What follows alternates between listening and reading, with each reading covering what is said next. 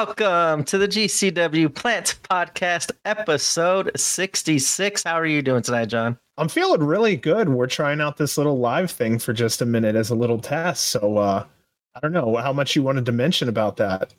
Yeah, uh, we're got the graphics coming our way. Hopefully this week we'll get the full one. But in the meantime, we're kind of testing out what we were going to use to go to live with some uh, generic ones that they uh, have on there. We're testing out right now live on Twitch.com and uh, see what happens. It's fun though. I like all this the possibilities that's going to improve. I think the podcast once we go live, all the cool things. It's going to be uh, different from our audio podcast. I'm really much, uh, very much looking forward. So. Uh God, we had a busy weekend. Three shows. There was a there's like so much going on that weekend. Yeah, and I think we this had, was uh, one of the funner uh, ones that we're covering tonight. I think the card, as you said, the last podcast was way better than the card on paper than we got uh, in LA. So the, this one was the one I was looking forward to, to covering from this weekend specifically. Yeah, because we were looking at uh, Thank Me Later on Friday night in, uh, or I'm sorry, GCW's Ride or Die in Chicago. Then Saturday we had GCW's Mastermind, and then GCW versus New South 2 on Sunday. It was just, it was so busy. So, you know, we're going to have a busy week up ahead here and uh, kind of looking forward to it a little here. It's, that's a lot of work, let me tell you. But um, yeah, this Chicago show, it was yeah everything that for me I wanted on our LA card. There was a ton of great matchups on this card uh, Cartwheel versus Ares, Jordan Oliver versus Commander, the Kingo versus Metalik, and Gringo versus Christian were the four matchups on this card. I wish somehow we could have seen live in LA, you know, in a perfect world. Yeah, on paper, that like I know you were talking about it, how crazy that lineup was, and going back and watching this lineup, yeah, I uh there's a couple couple matches I actually did rewind because it was like this is awesome chance halfway through. I'm like, I feel like I've missed like half of it. Let's go back and they were. In, this was an incredible night of action, and uh, it was from the Thalia Hall too, which I really enjoyed that that little venue. I call it Hammer, Mini Hammerstein, and uh, it came across that way on this episode too. I'm gonna talk a little bit more about that hall in a couple minutes, so hold that thought on the hall because that that really is a beautiful hall. Um, I have here that the promo pic. I don't know if you saw the promo pic for the show. It was like black and white with Gage in a GCW hat. That is one of my favorite picks. Like that looks really good. Whoever's um, doing the graphics, really, really knocking it out of the park. So yeah. the other thing, oh, go ahead, buddy. I don't want to cut you. No, I was just going to say, yeah, the graphics uh, look pretty cool on this one. I don't, I don't know who did it on this one, um, but our graphics hopefully are going to be looking pretty cool too because we got someone that does uh, work with GCW graphics, and hopefully, uh, we get some nice looking ones as we've been seeing some of these posters, like how this one did with Nick Gage. Oh yeah, it looks so nice. I love. Uh, I love when people put time into things like that because it really does matter. The other thing that really did matter. Uh, sorry about kind of speaking on the bad here for a minute, but that LA show went almost two and a half hours that we were at. This show went almost three and a half hours. Now, granted, we didn't have an intermission, but their intermission wasn't very long. So that was yeah. something I just kind of wanted to mention out there. That's just me, I guess, whining. the only thing. Um, but yeah, I just wanted to mention those updates to the podcast. You said we've got uh, graphics coming, we've got video on its way in. We're basically testing some stuff right now just for fun. Um, was there anything else you wanted to mention about that? Just maybe a timeline in the next couple weeks or so, right? I'm I'm hoping I'm hoping by the time we do our Fourth of July review, maybe that will kind of be like the kind of like the one year or close to our, our one year of you hopping on the podcast right after that episode. I, I don't think uh, you weren't on that one. I don't think, but or were you? How long? I don't know. Yeah. It feels like a while. Were you on that yeah. podcast? Yeah, I'm not sure yeah, if that okay. was my first one, but it was one of my first ones. I have to go back and scroll down because yeah, it feels like that was one of our. uh Okay, so you hopped on to number five. So this was our third, our GCW uh, backyard. F- last year was our fourth, our third episode uh, together. So that's kind of where I'm gotcha, leading towards gotcha. the goals. Hopefully, to get it by Fourth of July, and when we do the Fourth of July episode, we could do the Fourth of July bump to YouTube and go live there. But I'm really excited with the graphics and mess around on this as we've been kind of doing before we went live here, uh, of all the kind of cool possibilities that we're going to be adding and I think it's going to look really, really good. I'm I'm really excited to see what's going to turn into. Now, the other thing that I wanted to mention real quick, because this news just broke, we kind of knew ahead of time, but it just broke publicly that the Backyard Wrestling 5 for GCW that was finally just announced. So it looks like they're not saying where, they're going to keep that to themselves, but they only just said again Backyard USA invite only. So it at least was announced publicly now that they're acknowledging it because for the longest time up until well today they hadn't. And this is what oh, a week before the show? Uh yeah. And that sounded uh yeah right? a week yeah a week because it's next tuesday. Oh shit. Yeah so that's a short amount of time to get everything together and head out to that. So super fans i guess just be ready because uh i can't say anything uh, if you're a patreon you can sign up and find out where the uh, roundabouts and where that's going to be. So I would recommend if you want to get on Patreon, check that out, and uh, take advantage of some of that breaking news before it goes public. And that was one of the funner shows we went to. Like, even though it was like a destination Fourth of July show, I mean, it was cool. Like, my son got to swim with the wrestlers. We get to eat talk with them in the by the pool area as the show's going on. Like it, it's it was a very cool interactive show. If you uh, want to just kind of go there and just interact with the wrestlers and then watch all the fucking craziness that these backyard shows go because I don't I've I haven't seen a bad backyard show. Like everyone's been mm-hmm. very entertaining and pretty crazy and uh yeah, I'm very much looking forward to that. I think they said looking for this is going to be the craziest and dumbest. Uh, some of I forgot exactly what they said, but like looking forward to the craziest and uh I, I want to say they said dumbest. Oh, here we go. Not dumbest, but oh, I lost it, of course. Oh yeah, I was right. Yeah, dumbest. No, it says this. We're, we're, headed back to the yard for GCW Backyard Wrestling Five, and this year's edition may be the craziest and dumbest yet but dumbest wow. in a good way. Like, so we're going right, see some right. crazy shit going on. Like, I am actually, I love watching those ones. Like, and got to be a part of it last year was cool. Yeah, those things just seem so laid back that it would be really cool to just make it a whole evening there. I know you said they kind of came in and then after a while it was, hey, time to go kind of thing. And I get that. That's oh. how the, it's, that's how it is, right?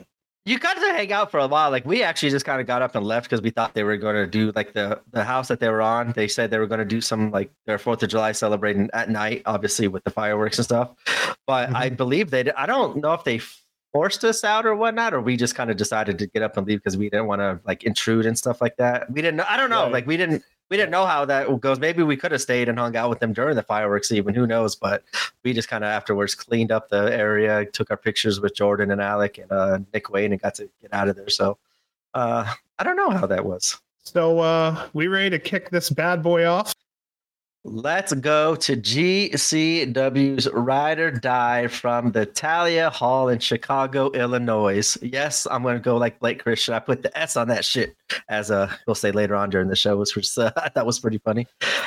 Yeah, he was really trying to dig at him just a little bit. I liked it. Uh, like, I think he's finding his footing here. Um, I went back and into listened to like that GCW podcast that they did with the corner um, when they were out here in Vegas, and Blake Christian kind of laid out like how kind of hard it is to kind of find footing as GCW carrying that company as the world champion in a heel fashion, but also kind of working as a face for Ring of Honor, and that's what's really paying the bills here. So it's kind of he found it a little bit uh, tougher at the beginning to bounce back and forth between face and heel, but as we see now, it's he's finding his footing very well as a heel, especially as a heel champion. Um, I think it's even better because of the cockiness and his attitude that he's using as a GCW champion.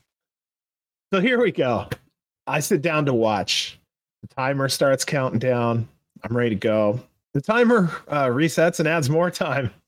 So I get ready again as the timer ticks down to 30 seconds. Then more time has been added again. So for me, it's funny. It's funny to a point where I had to put it in the notes, but preparation allows for shows to start on time. I know I sound like a, uh, about that, but if fans aren't in their seats, then let the fans in earlier. If it's technical or otherwise, it should have been checked before the five minutes to bell time, maybe half an hour beforehand. Address those things. Maybe do maybe some things do come up. You never know, but I've noticed that a lot. It's like okay, five minutes to show because it should have been at eight, but now it's eight oh five, and then well, you know now it's eight oh seven, eight oh eight all right, it's 8:11 and it's time to go. I always find that kind of funny. And I've seen that happen, like when they in LA quite often. And uh, as you said, it sometimes it's not their fault. Like I've heard Brett running up to the ring to tell Emil, like, "Hey, Fight TV said give us five more minutes." So, like you said, Right. they're probably working out connection issues. But I really liked your idea a long time ago, and we've said it a couple different times of having like just a warm up match on YouTube. Like just throw Yeah. like and even maybe that will get fans a hey, look at this one like a kickoff match on YouTube to test out the audio settings of video, see how it's going to come off on stream. But also, also like it gives fans a free match that might oh shit, that was crazy. Let me go see what the rest of the show is going to be like. And now they got a bunch of new orders from some fans, possibly from putting that one match up on there. So I think it I really liked your idea when they had that when you had that um, a while ago to kind of doing a test run for one match and getting ready for perfect video and audio quality for Fight TV when it comes up. And if you mess up on YouTube, who cares? It's free. Well, exactly. I was just thinking a half hour, an hour would be a lot, but a half hour run up, one match, maybe two matches. And I know that's a lot because a card is loaded with uh with the average nine matches on a show. So putting in a 10th and 11th match is is a lot for fans. But one match wouldn't hurt. And then maybe a touch of a pre-show. Five minutes, 10 minutes, run up. Uh, you Or- know, things like YouTube, especially, they have a fantastic reach worldwide that Fight TV may not have, and not everyone has a subscription. So it's just one way. What what were you saying there, or uh, what else there? No, I was just gonna say, um, it, I think it's for that match. Like, say you do one match, then you want to put up like you throw on like those Tony D videos or those packages that you're doing, bef- like during the show, right before the match. Throw those on for YouTube and get like the fans that might not know what's going to happen. You get a little highlight clip of going of, hey, that's this is why Blake Christian's going against Gringo Loco, and you throw that video on. And I, I just think it's a good way to get extra fans to possibly buy the Fight TV Plus once you show this on YouTube, but also a good way to test out the audio and video. That way the thing's good. But I think that'd be a good way just to get the fans more invested if they weren't of throwing on like those little Tony D videos and stuff like that. You know, with one push of the button, we can go live in a lot of places. They could do the same thing if they wanted to, even if it was just 15 minutes with Dave Prazak and Emil, just a little run up. There's a lot of cool things that really could be done. But again, that's in a perfect world. And they may not have time to do these things. Again, it's it's more about preparation. It's more about, you know, does this really serve to do this and pay these people to do these things? Does it get more butts in the seats? And uh, you know, does it equate to more money down the road? And uh, I just went to the GCW's live, and like the last time they did a kickoff show was the IWS versus GCW Unsanctioned. They did that one match that had like ten people on it, I think, or two. Maybe I think maybe they did two matches, but that has like Uh, right yeah, now. they did two. That's Yeah. right. They did one that was like a weird blow off. I remember talking about this one. Oh, now. like three minutes. Yeah, it was like Yeah. a three minute match. and then there was another one that was serious. That was a pretty damn good match. Can't remember who. But this has six thousand views. I don't know how many views live. I think I think remember when I clicked on there, there's at least a couple hundred people in there, and who knows? Let's say you get ten percent of those people that aren't subscribed to Fight TV, and like now they see crazy action they want to sign up for for eight dollars a month. Now you got Yeah, however yeah. many people, hundred people, just signed up for Fight TV Plus. Like even if it's a small percentage, it's still. A, I don't know. I I just really liked your idea from a long time ago, and I think that could be used on every single show as a good way to test before you go live and also free publicity and a free match that could possibly get new subscribers to Fight TV Plus. So the show opens. Maybe we were heard, or maybe some changes are coming, but there was a better crowd sound tonight. It was just obvious. It's not perfect, as the sound did kind of drown out back and forth, but that's fine. The crowd's energy and enthusiasm came across on TV, and honestly, that's the point. That's the point of everything we were talking about. Was we wanted to see that crowd mic'd up to where we can hear all that enthusiasm and all that noise. And I don't know what happened, but this show, there was a concerted effort to do so. And it was there off and on. We could even hear what people were saying in the ring when they meant to be heard. And that was really nice. Thalia Hall, the venue's beautiful, filled with people fans are yelling and there's whole front row sections of people standing and banging their hands on the mat these were true fans they were bringing the excitement gcw chants all throughout the opening of the show. So this will kind of go into that next part. Great job to the GCW crew. Thank you for the adjustment. I don't know what's changed in the past year, but the level of production has just soared. That includes better audio, sound, replays, video packages, intros, outros. Um, do you have anything to say about that too? Like you've seen a real big improvement, huh?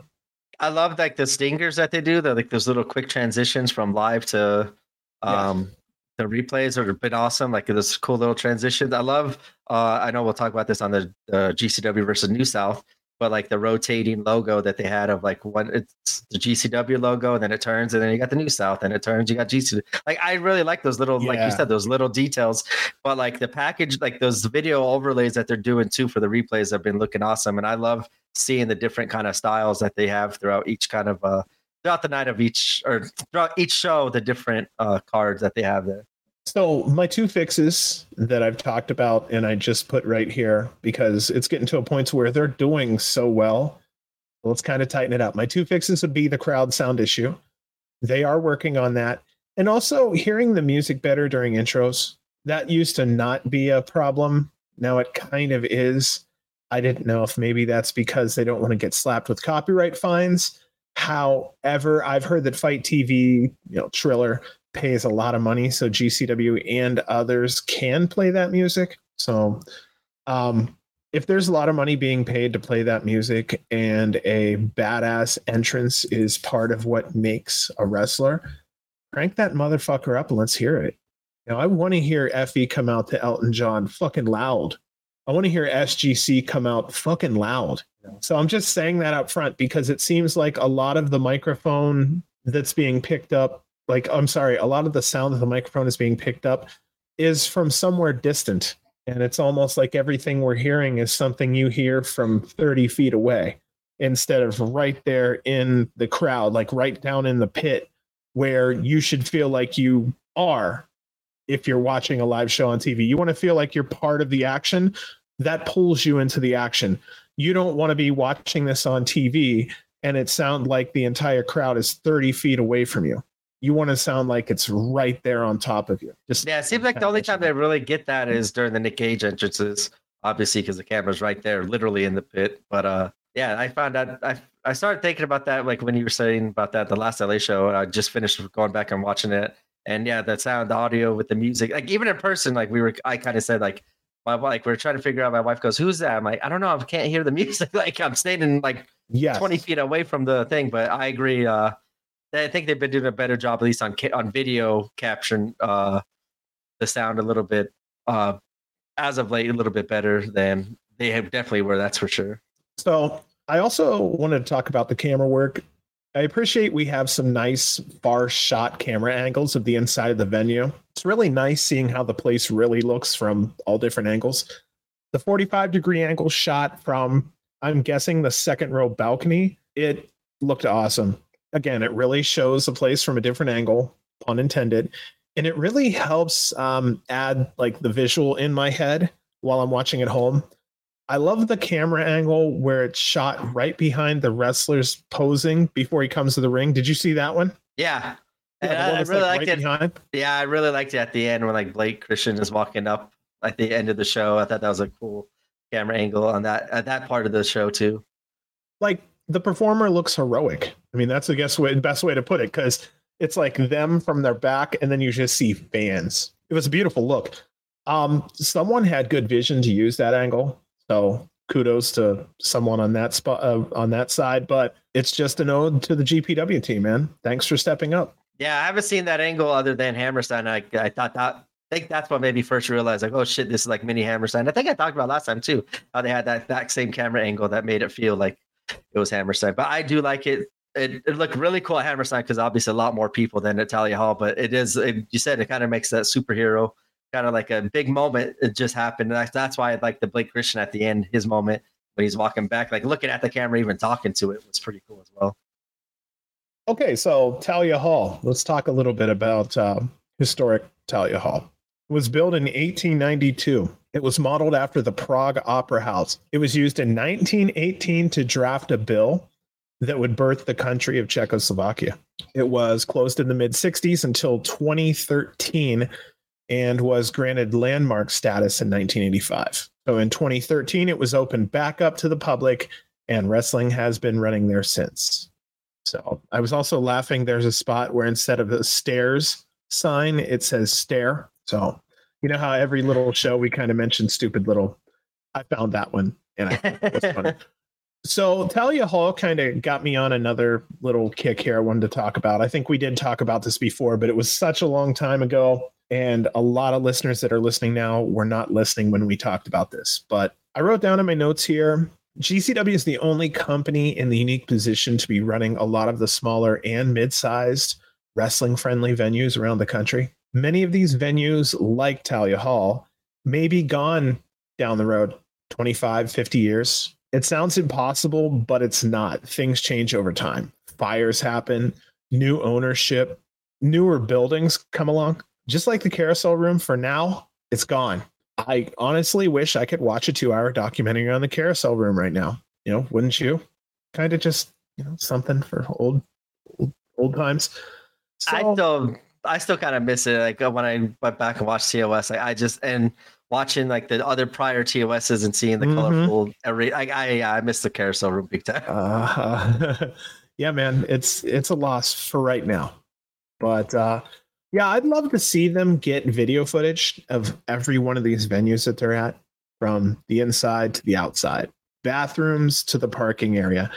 I want to see outside shots in the daytime and at night. It would be cool to see the place empty, then full of chairs, and finally full for a show. I'd also like to see a teardown of the ring, cleanup, and eventually a goodbye with the drive away from the venue. Each venue, one time. So some really won't understand the history until they're older and some of the things they grew up with are gone. And when I'm looking at Thalia Hall, paint is literally peeling off the walls at this venue. We really should be getting a full video capture of this venue and many others like it. What do you think? I think that'd be a cool way Hard to like, argue, right? yeah, it's like a cool way to think like at the end or like if they want to do like behind the scenes even for Patreon of hey, like this is what the we're not allowed to go here no more because it's shut down or for whatever reason, but at least we got the memories and here's what it looked like. You said before, during, after, like a quick little uh-huh. even time lapse, the time lapse video of like the place filling in and the ring and all that stuff. I think would be cool to kind of see. Um, I like seeing the behind the, the scene pictures too of seeing like where the wrestlers are, like quote unquote locker rooms and seeing what kind of kind of stuff is around the building that uh, that we normally as fans can't see because we're on the front side and not the back side of the house, as they say. Um, I think that's cool part of watch, seeing the behind the scenes pictures on Patreon. That's what I get a kick out of. Yeah, I just I know you're a uh, you know you're a venue person. Yeah, and for me, exactly. I'm big on history and legacy. Like I'll watch an old history video on something and I'll start getting jealous I'm not there. Like I'm one of those people. I wanted I, you know, I wanted to be there for like a famous JFK speech or I'd love to be there when Shakespeare, you know, brought out his first play. Like all these cool little things that I get jealous when I watch an old concert from the 70s and I'm like, "Damn, it would be so cool to be there live." And that's how I feel now going like that's how I felt watching the old TOSs leading up until this one in the old carousel room. I was like, fuck, I really should have gone last year because last year was probably the closest I was going, thinking of going to the carousel room.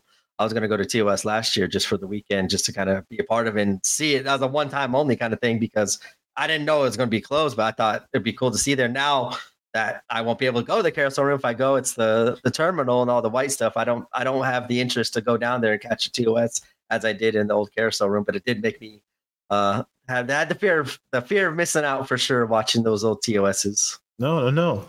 I'm right there with you. So that's that's why I thought this idea might be a good one because it's part of wrestling history.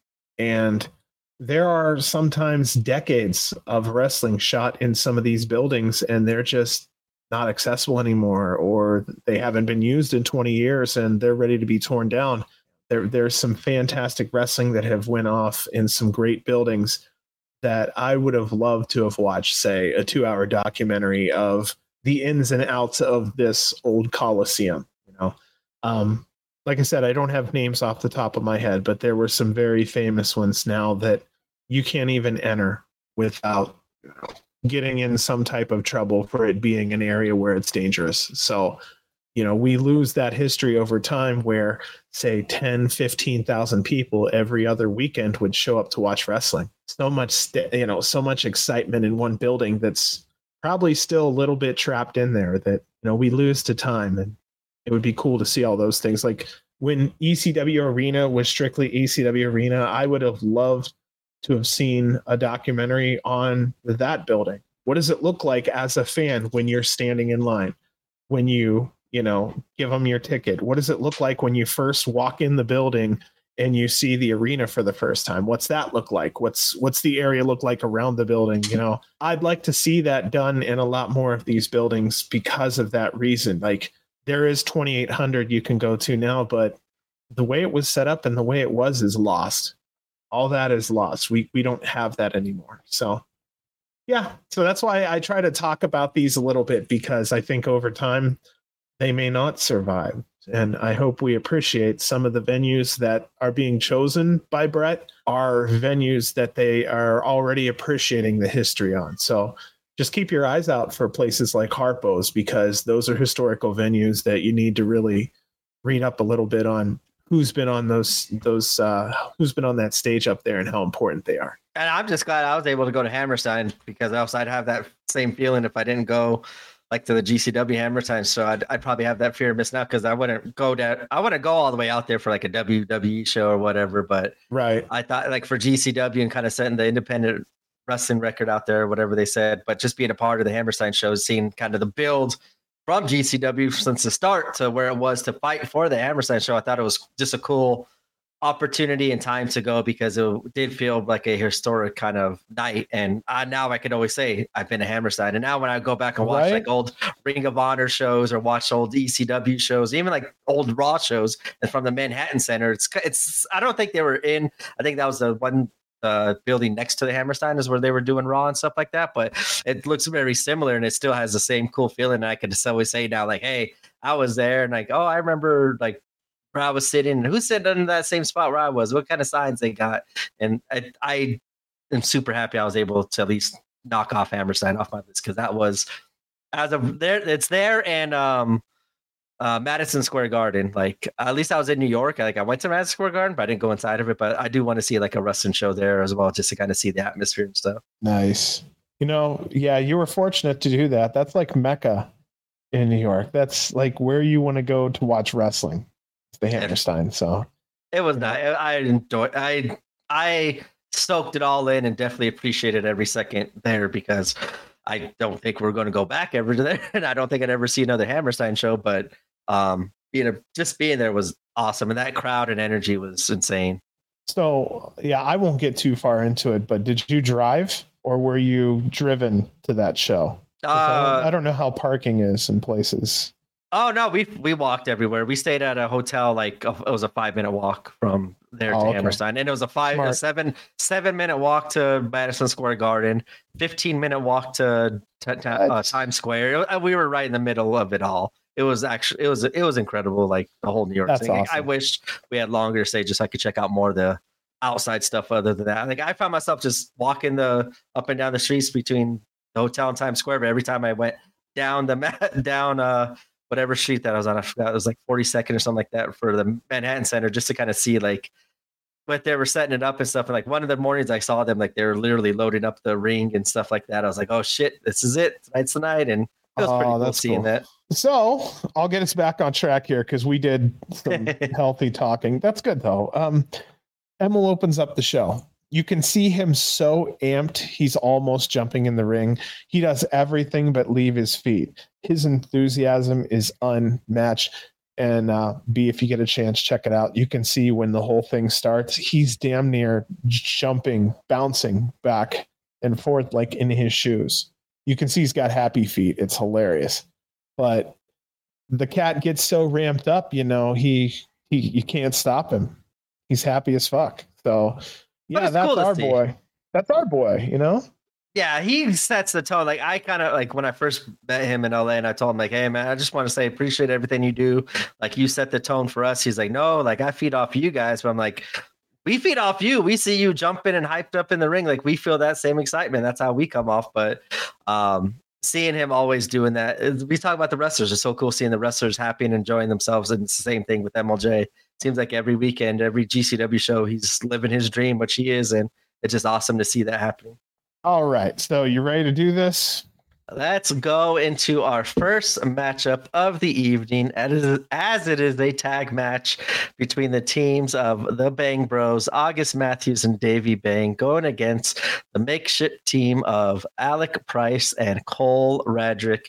I loved how they came out wearing each other's jerseys. Like that was the first thing I noticed. I thought that was so cool when they came out uh, wearing each other's jerseys, and that was another like grouping. Like we talk about these random Yes. groupings that we've been we loved seeing Axton Ray and Shane Mercer. Like I wrote in my notes, I wouldn't mind seeing Alec and Cole or Alec and yeah, Alec and Cole uh, working together as a tag team. They seemed like they were kind of off on this on the page and chemistry wise, and this one obviously being their first tag match. But I think they could do something pretty cool and it gives them something to chase after because right now it seems like both are kind of doing nothing other than scramble. So not chasing after any belt. It would be a fun matchup to see challenge for the tag match if they build some chemistry and get some wins.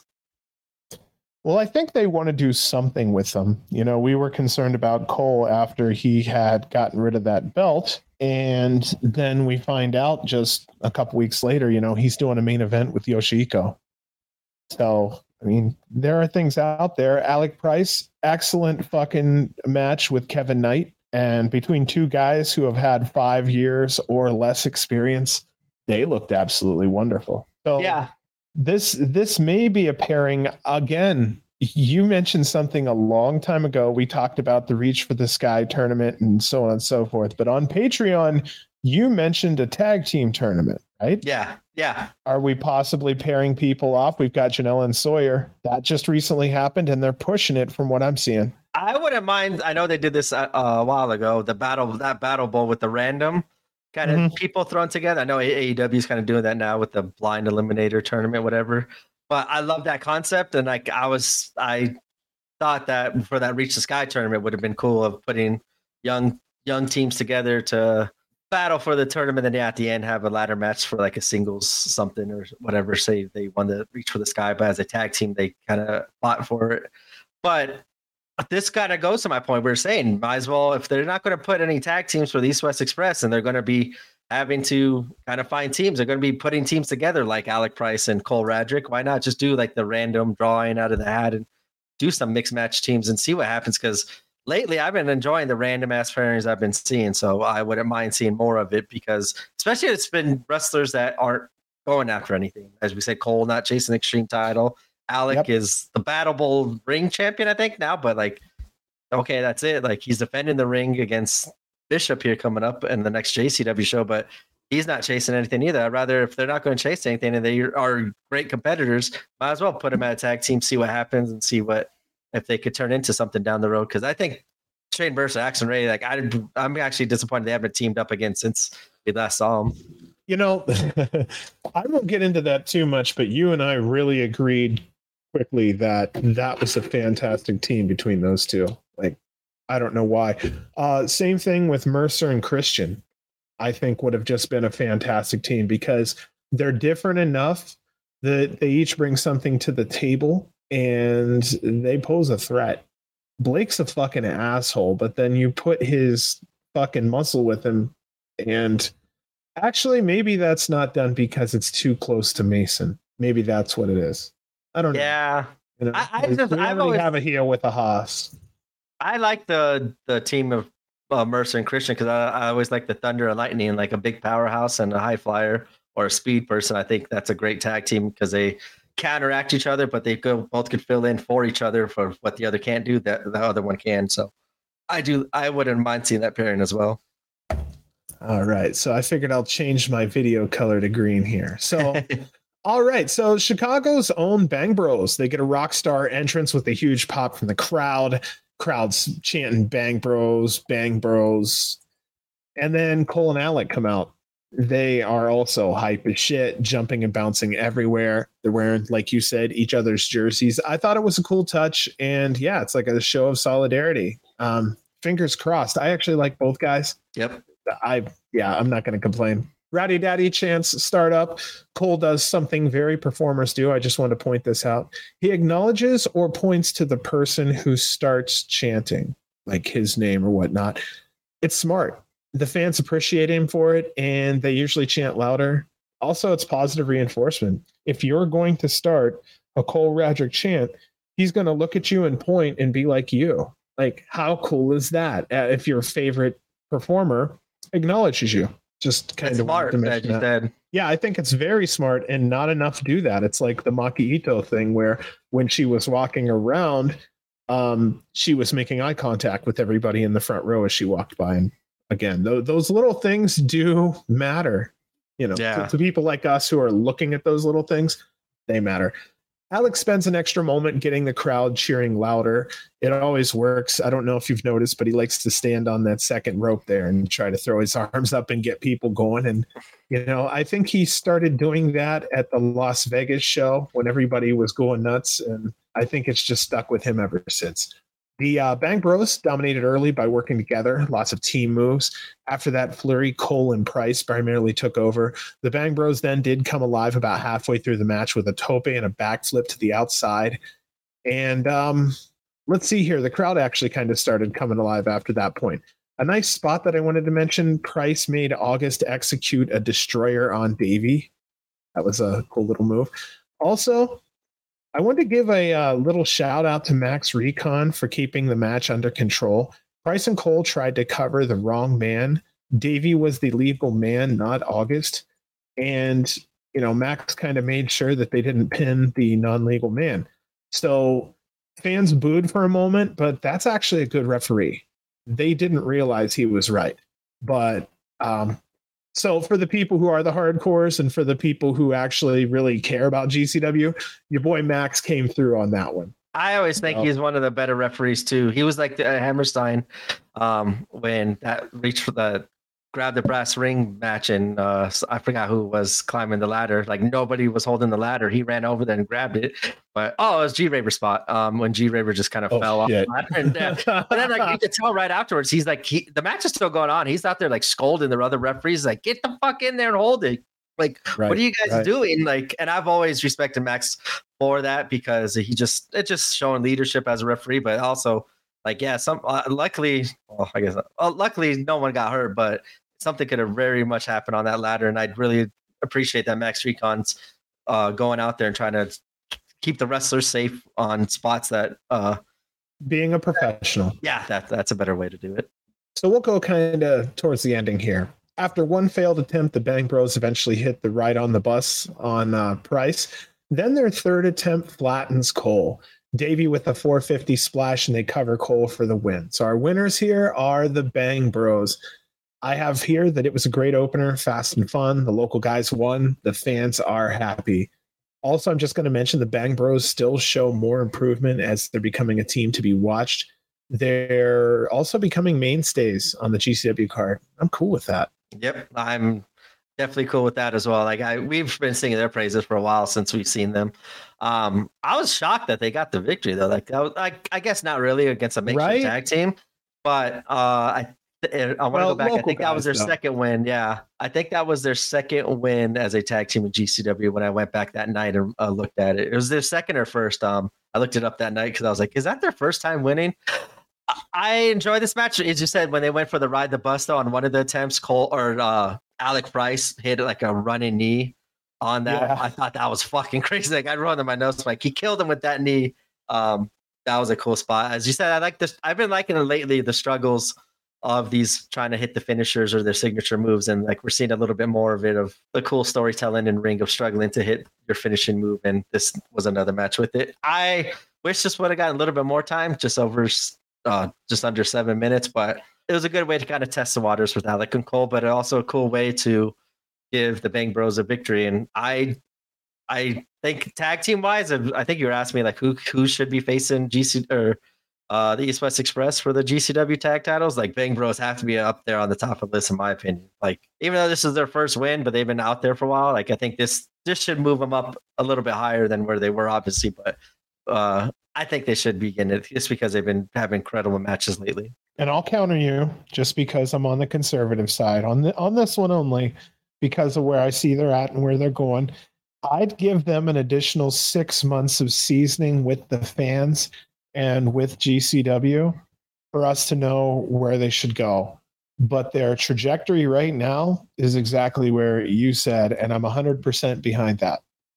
Yeah, I wouldn't mind seeing them picking up a couple more victories, obviously, to solidify their status as challengers for the belt for sure. But a good way, as you said, to see where they kind of a warm up test of where they are with the fans and how over and all that stuff. But I, they've been in ring been incredible every single time we've seen him. That's obviously a big thing for me uh, with championship wrestling. all right, our second matchup of the evening, which was a fun one, and I was definitely paying attention to, was Jack Cartwheel and Arez because I Arez. I wrote my notes. He's become one of these can't miss ones for me. It's like Vikingo and Arez. I've just been loving seeing all the stuff Arez does in the ring, and it's it, has been fun and incredible, like incredible to watch. And seeing Jack Cartwheel, how he's progressed up higher and higher, and he's getting better in the ring too. I was really excited for this match, and this match definitely delivered in my eyes. Okay, so Jack Cartwheel versus Arez. I wrote here two very interesting styles, but there is one thing they both have in common. They both have unorthodox styles. Cartwheel does something no one else does, and the same thing can be said about Arez. So I can say though that Arez he has an unconventional style that's unique to him. There's only one Arez. It's a beautiful thing. If you want a copy of Arez, there isn't one, which means if you want him, you're gonna have to pay him. Speaking of unique performers, though, Cartwheel arrives. The super face. He's got the white shirt, the blue tassels, the red, white, and blue gear. Dude is electric and happy as hell. There is no Veda Scott for the cartwheel counter, unfortunately, this time, so no one kept count. The match starts with Cartwheel doing a cartwheel, and Arez refuses, gives Jack the middle fingers. Jack is coming out with moves I have never seen before, so I didn't even write them down here. Arez comes off as the smarter veteran in this match. He also had that uh, awesome wrap in the ropes. He did that on Cartwheel. Then a crazy condo clutch just so much unique stuff going down. The uh, creativity, yeah, the creativity level was extremely high. It's almost a shame to see both of them in one match and not actually smeared across the card. Mainly because there was just like the creativity between the two. They could have split them up and had two creative matches, not just one. So it was really interesting that they'd put them both together. The match also st- told a story of like two very strong and capable men just completely fighting their asses off.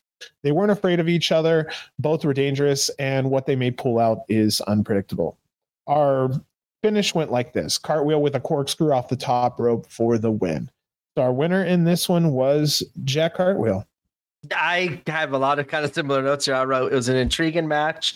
Fun to see these two being paired against each other as they're both incredibly innovative. And this was a very entertaining match. I wouldn't I definitely want to see this one ran back because I like I said, our, Rez's can't miss for me and Jack Cartwheel is just improving every single time. And he was a good foil for Arez here, getting into these uh, crazy submission locks and contorting his body in different ways for Arez. I thought it uh, helped Arez look better uh, throughout this matchup uh, uh, because of Jack Cartwheel. So uh, it was only 11 and a half minutes, but they've really filled those uh, those minutes with action. I have down here it was fun and it was fulfilling. I know there's a that's probably a good way to put it. It was that if you're going to have to sit for 11 and a half minutes and watch people wrestle, this one to me felt like I got everything out of it that I wanted to get of it out of this wrestling match money was being thrown in the ring as it should be. Both take a turn around the ring for the fans. Definitely a feel good match. Kirby Alexander then comes out to Kirby Chance. He's a legend in Chicago. He has an excellent delivery on the microphone. So I can see why they brought him out. They really appreciate somebody who has talent. So Emil was more than happy to step aside for one of the matches there. And uh, yeah, Kirby rocks yeah, that will lead us into our third matchup as it is Lufisto going against Robert Anthony. And this was not the scheduled match. Um, as oh yeah, never mind. Uh this wasn't the scheduled match, but I'm glad to see Robert Anthony. I remember when we saw him last time in, I think it was Chicago area. We both were impressed with his kind of uh, his heel tactics. He felt like old school heel. He was. He, I think we compared him to Cardona, if I'm not mistaken. Maybe I said that Cardona, but that's what I was really feeling, especially tonight with his uh, soliloquy and pre-match promo going on. Uh, soliloquy, yeah, yes, good word. I read, dic- I read, a dictionary today. They use it in the right sense. well, you did it okay. You did okay. okay. but I was glad to see him back, and um, I, as you'll kind of go over it, uh, it was cool seeing Lufisto step, uh, be the one to step up and challenge him because um, we were talking about Lufisto last time, how she needed a, a, stronger opponent, and I thought this was a good matchup to uh, have this kind of matchup that showed her toughness for sure. Definitely, uh, definitely showed her toughness because Robert was beating the shit out of her during this matchup. Yeah, this was this was a rough run for Lufisto, that's for sure. Um, Anthony comes out. He's scheduled to wrestle Sawyer Wreck. I think it was travel issues. We'll say that went on there. But 20 years in the industry, he comes out and he tells Kirby, "Shut up, you fat piece of shit," which the fans just booed heavy over. He said he's the king of the suburbs. Fans do not like him. He called some of the wrestlers he last wrestled ham and eggers, which I thought was funny. I love the guy. It, ham and eggers, like that's such an old school statement right there. Like, anyway, he had a lot. He just he yeah. felt very old school. This segment did too, and I thought it fit in pretty perfectly with how this card will end up uh, turning out. And he's like, he's pointing into the crowd. He's like, "Is it going to be you? Or are you going to be the one?" He's like, "Goddamn right, it is you." Uh, excuse me, had to yawn there. Uh, actually, anybody who's watching has already been seeing me yawn a couple times. Unfortunately, I'm trying to wake up here. Um, he's also asking, like, what about the Flusian green? And people really got mad about that. And then finally, he found an old guy. He said, "Listen, old timer, I will kick you in the Santa Claus nuts." And uh, maybe 10 seconds later, he goes, Fuck you, Santa Claus. Who's to do it? And then all of a sudden, Lufisto comes out. She gets into the ring. He calls Lufisto a Hall of Famer. Honestly, between that and Kirby, if you notice, he's really putting one over. He's like putting everyone over nicely. So totally well done.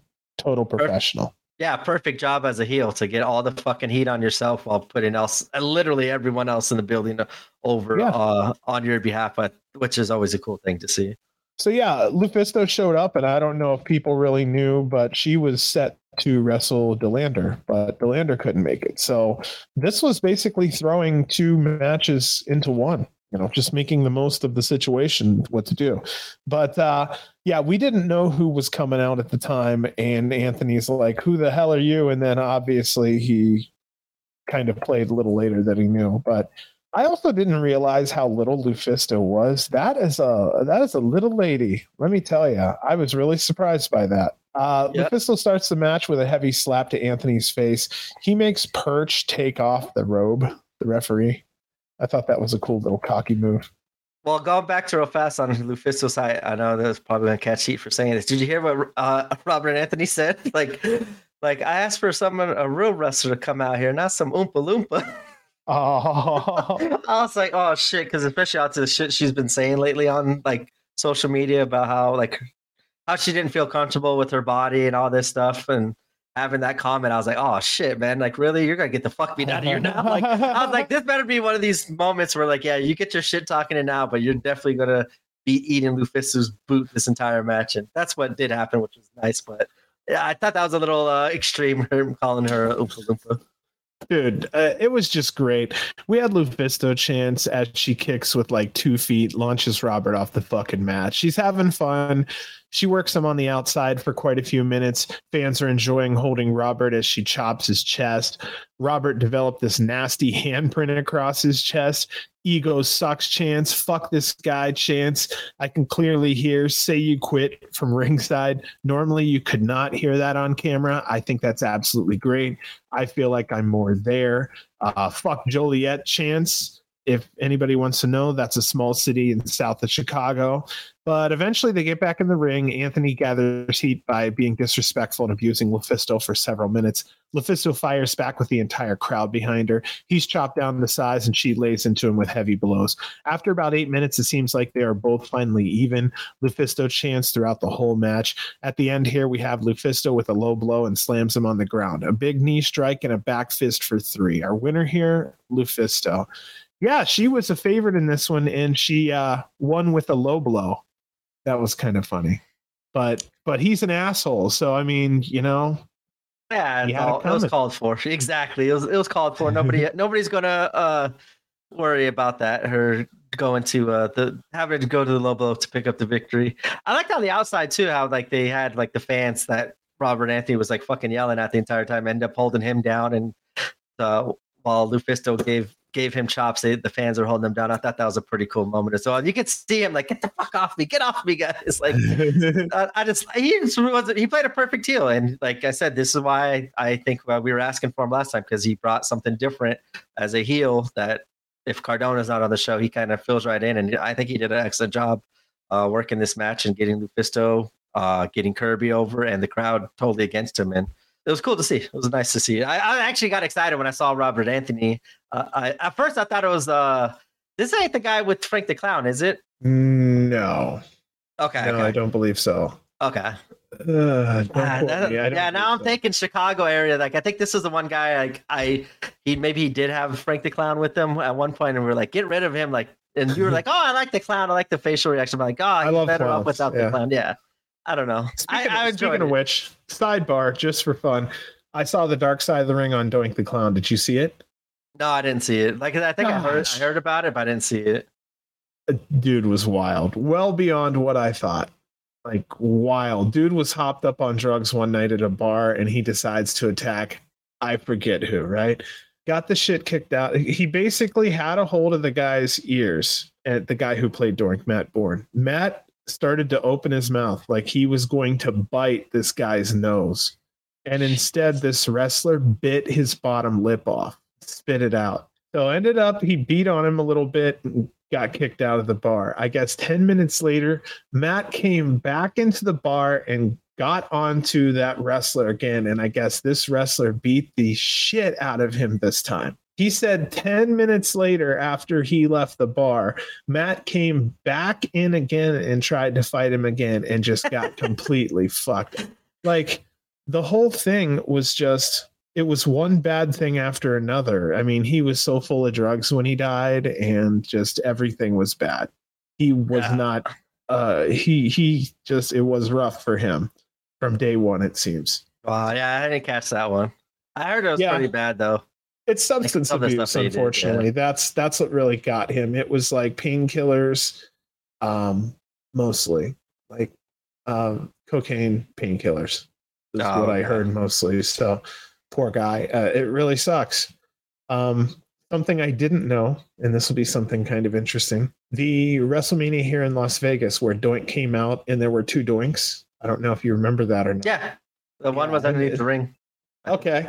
Well, that was basically him replacing his uh being replaced. And when he was even in the ring, he was like, This is my replacement. In the back of his head, he said, like, this is my replacement. And then a little bit down the road, he was fired, and that guy that was in the ring was his replacement. I know that feeling. yeah, that happened Crazy. once. That yeah, that Crazy. sucks. That's a that's a shitty feeling.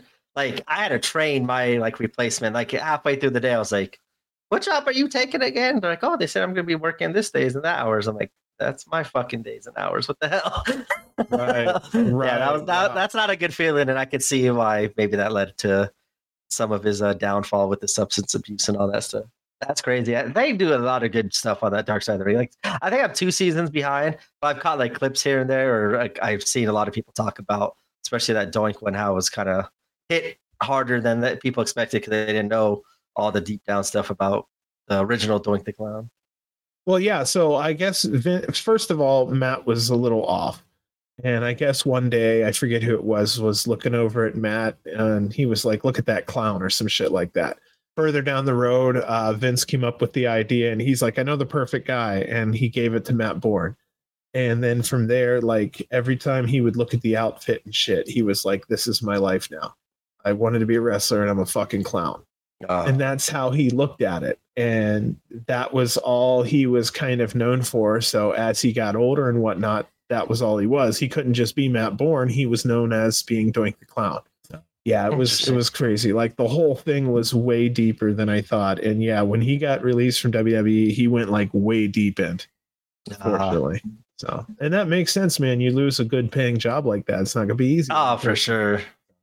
Um, yeah, the story here was local heel gets beat up by face. That's visibly smaller for the fans' pleasure. The story was basically David and Goliath.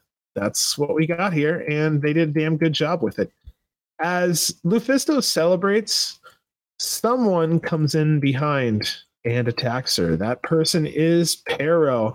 He's choking her with a chain. Janela comes in and then hits him with a chair for the save. Pero stands up as he's unaffected. Janela then throws the chair again and again. It just bounces off his Pero, off of Pero as he leaves. Pero's fucking massive, and they played him up like just an immovable object. You know, Janela's throwing chairs at him, and he's barely affected. It uh, it's very interesting. They booked even that run in that way. I don't know what that says about uh, about Joey, or does it say more about Pero? I'm not sure, but I've never seen really too many people get chairs launched at them like that, and they're not affected. Is this the first time we've seen Pero since Collective, right? Now that's a great question. I I, think could it- not tell you. I, I think it is too. And I, I had a similar thing because I was thinking, I think it is. I'm not for sure, but this is what I was thinking when I saw Pero come in. I'm like, last time we saw him, he got tossed around by Yoshihiko, which obviously was great and funny. But then, like, yeah, the next time we see him, we get the bad. Like, I saw the badass of yeah, the no selling, like, fuck your chairs. Like, I'm done playing games. Yoshihiko's gone. But I love seeing like the duality of Pero's character where he'll sit there and have fun and do the Yoshihiko spot. But then when it's time to be a fucking badass, and as you said, just muscles and bouncing chairs bouncing off him, I think that's a that's a cool way to view Pero as well. Um, but I was thinking the same thing. I'm like, oh, they're trying to build him back up after the Yoshihiko spot. Wow. So yeah, Joey was the hero here. There were Joey Chance. I noticed many times we've had either Gage or Janela come out to right the wrongs in the ring. This would also be an enjoyable old school tag team if we had Gage and Janela. But right now, Janela's kind of tied up with Sawyer. But um, lastly, here, right after this, another video package comes out to hype that next match of Jordan and Commander, and another badass looking video package. They really, they're really getting this whole thing t- together. GCW is, and whoever's doing these things, just awesome job. You know what match we're gonna get here soon, then, uh, based off kind of what you said, uh, your last statement. What's that? Who you- who you thinking? Sawyer Wreck versus Pero. Hmm. I th- I think that's what we're going to be seeing just to kind of help build up Sawyer, or maybe it could just be P- Pero just beating the shit out of her and getting mega heel heat too. But I could see like maybe Joey, Joey and Sawyer, as you said, going against Pero and Mason would be kind of like the new tag team matchup here. I want to see just Mason go one on one and like start going against. I can't do it now again with Blake Christian as champion, but go against our biggest face and like just like Jordan Oliver would be a good way right now like him just start messing with Jordan to become the JCW champion as a heel. Um, I think that'd be a good spot for him to go as a singles competitor. I'm just stumped because I never thought of that matchup. I Never didn't either until you said, like, up against it. You said Sawyer and Joey. I'm like, oh, Joey and Mason kind of have the. I think they have a little thing, not a big thing, but I could see that if, if that is the tag team that they're going to use, Sawyer's definitely going to have a one-on-one Pero. They lead up to that tag team, and I could see a moment of making Sawyer look really, really cool. But I think they should use that moment in the one-on-one match to get Pero more over, and then save like the big cool moment for the blow-up tag match of having Sawyer chokeslam Pero off the top rope or some bullshit. Yeah, know. because I, I, I'm just saying if Pero and her meet up, if Pero beats the shit out of her, he's gonna look bad. She's gonna look weak, and if he beat and she beats the shit out of him, he's gonna look weak. Well, I think he, he could do it originally with like cheating with the help of Mason, so it saves kind of Yeah, Sawyer yeah. wreck and doesn't make her look too bad. But I could see, Yeah, it's got to be booked right because that's why Yeah. we never have Haas's clash because there's always a loser.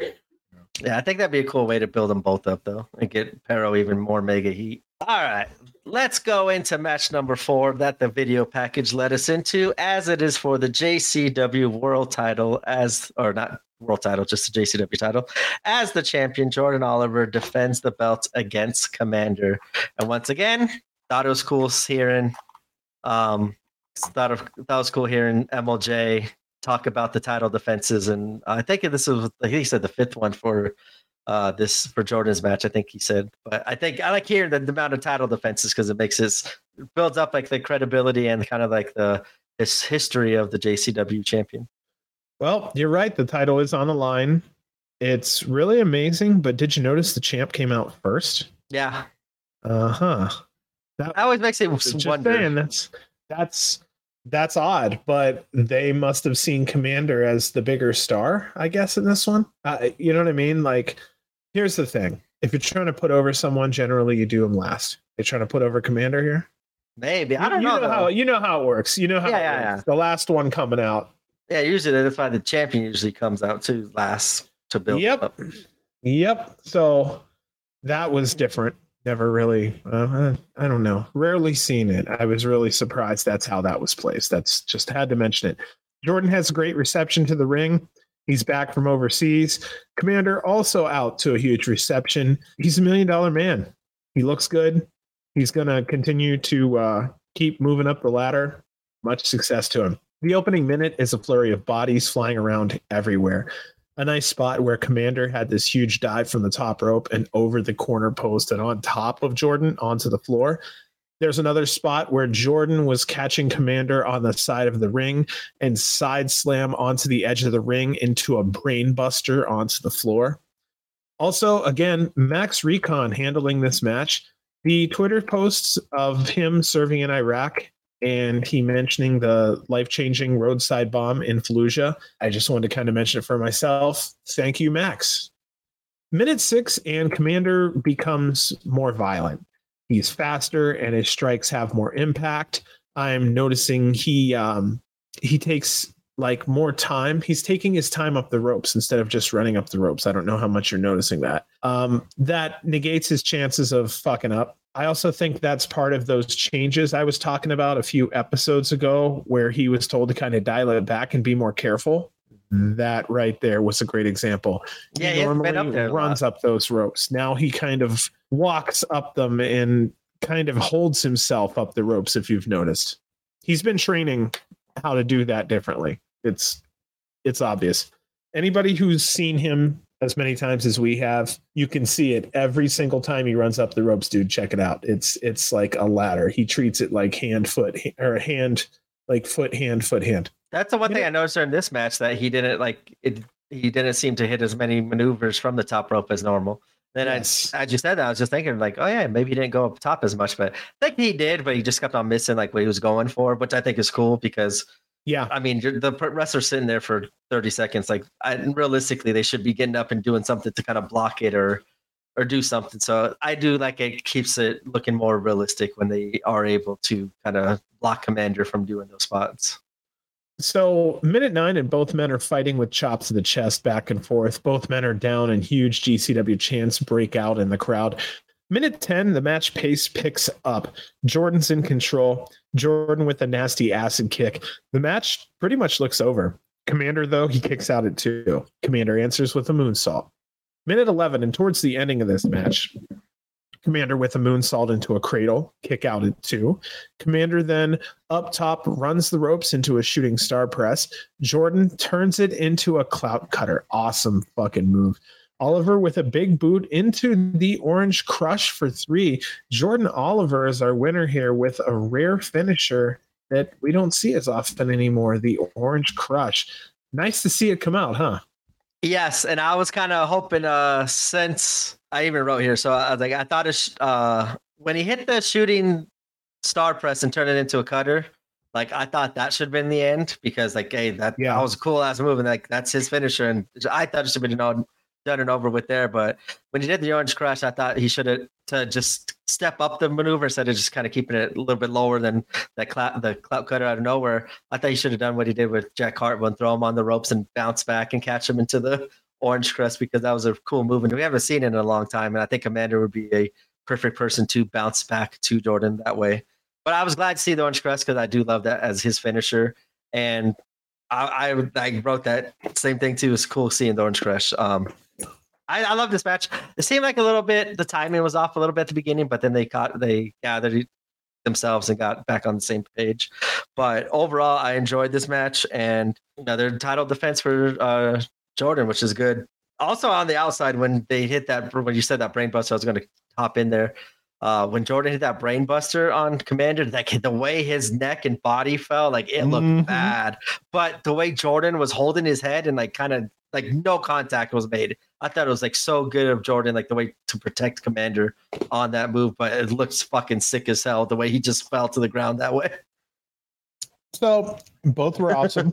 the fans were very appreciative of that match, and it's obvious so are we. I think that's the best way to close that one on my end. Yeah, I that's a I wouldn't mind seeing that ran back, and it's getting me closer to my uh one of my new dream matches of Vikingo versus Jordan. Oh my god.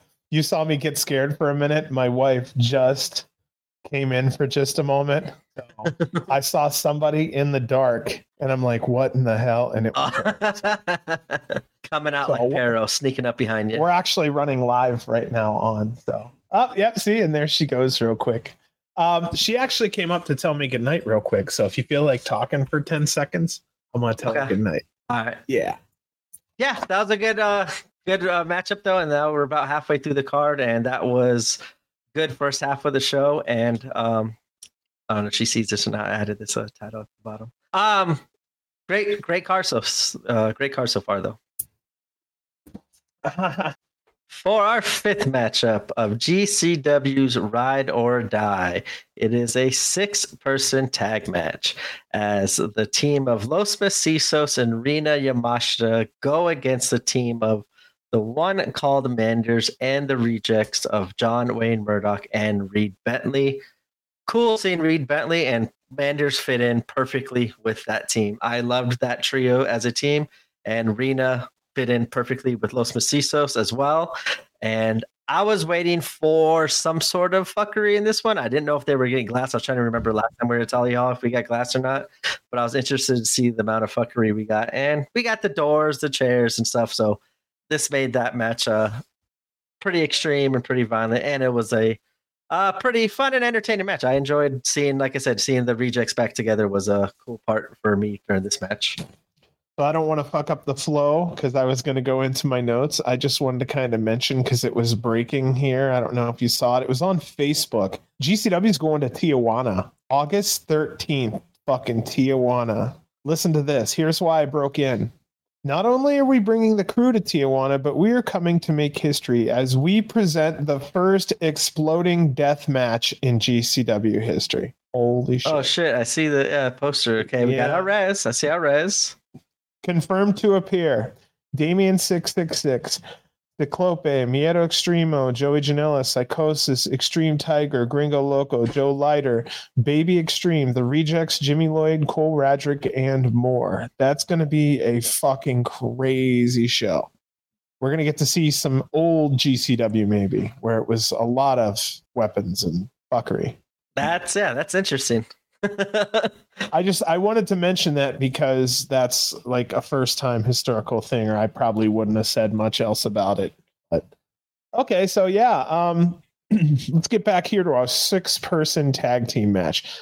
So Los Macizos, Serena Yamashita versus one called Manders and the Rejects. Honestly, there's nothing new for me to say about this six that hasn't already been said many times over.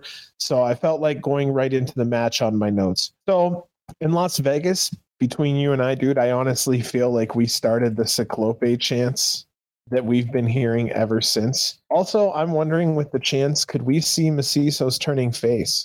And would that change them? Yeah, I know, right? Do you think they didn't come into GCW as faces? I don't think either. no, they didn't. Um, so something's changed. that's a. Like I said, I feel like they've been losing, and I think maybe that's setting them up to separate. But as regards to face or heel, I think they'd still kind of face, even though they just wrestle. However, then I guess during the matches sometimes they get a little uh, dirty, and Ciclope, of course, has a little wry look on his face, like, "Aha, see, I did this, and I didn't get caught." So I don't know. That's a tough one. I don't think they're turning heel, but I don't think they ever really were heel, other than when they first came back. So Ciclope was wrestling with the backpack again. doesn't want to wrestle Manders. No one tags in with him for a while. It was a funny little spot. Rina kisses the Macizos. For instant motivation, she breaks into a six person fight, broke down into the SGC rejects beating on Macizos and Rina one at a time. Minute four, Murdoch started grabbing chairs and a door from underneath the ring. The Macizos were also grabbing doors. Mander was mostly staying in the ring and wrestling while the chaos was going around him, um, basically on the outside.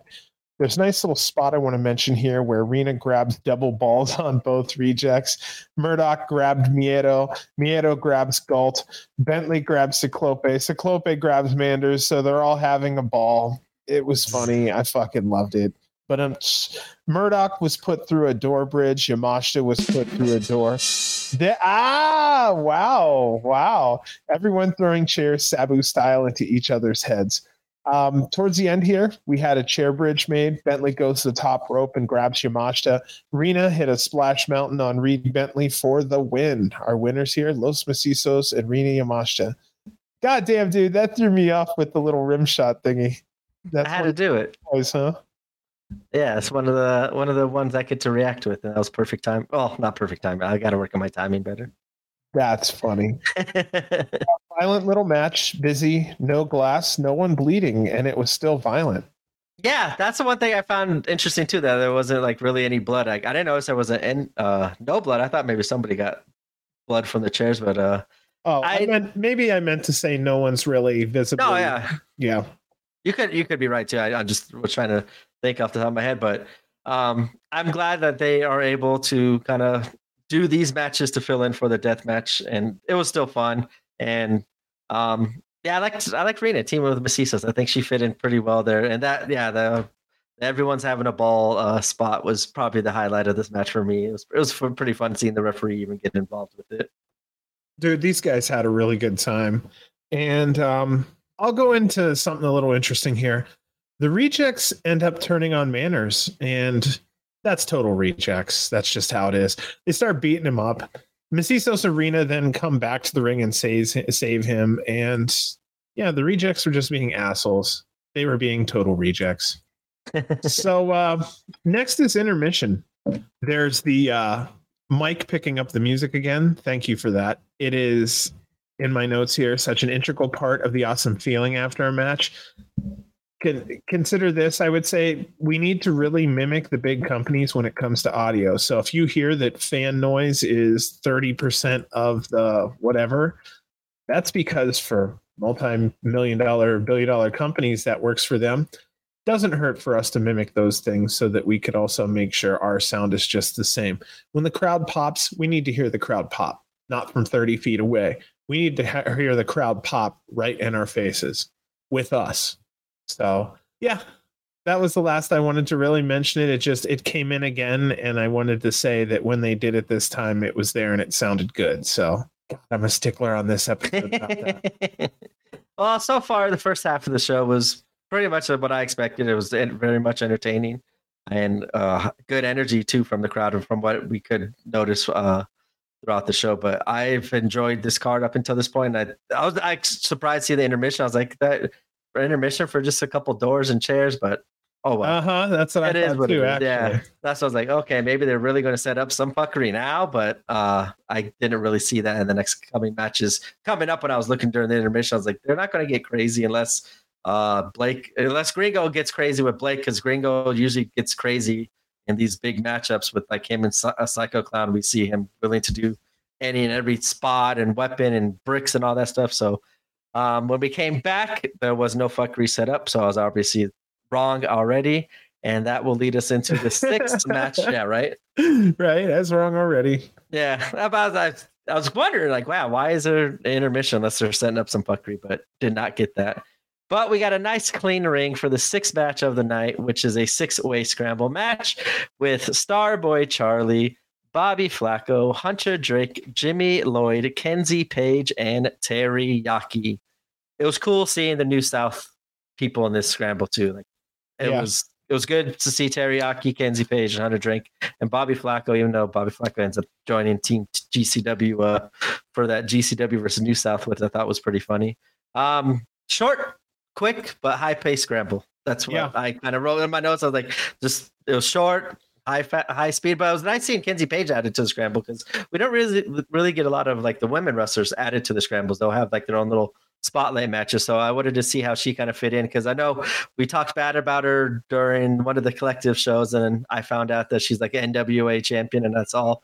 Couple matches of hers there. I'm like, okay, yeah, I take it back. She's actually pretty good in the ring and just had an off night. And this was uh, another match that further solidified that I was wrong. And she's she held her own in this scramble. I like she got some time to do uh, pretty cool spots uh, with Jimmy Lloyd as well. All right, so here we go. I think this review will be longer than the match. We should probably time this somehow. okay, so yeah, we're looking at 925 on the recording there. So Starboy would be considered the heavy favorite in this match. He's kind of been on a roll the last couple matches and he's been winning.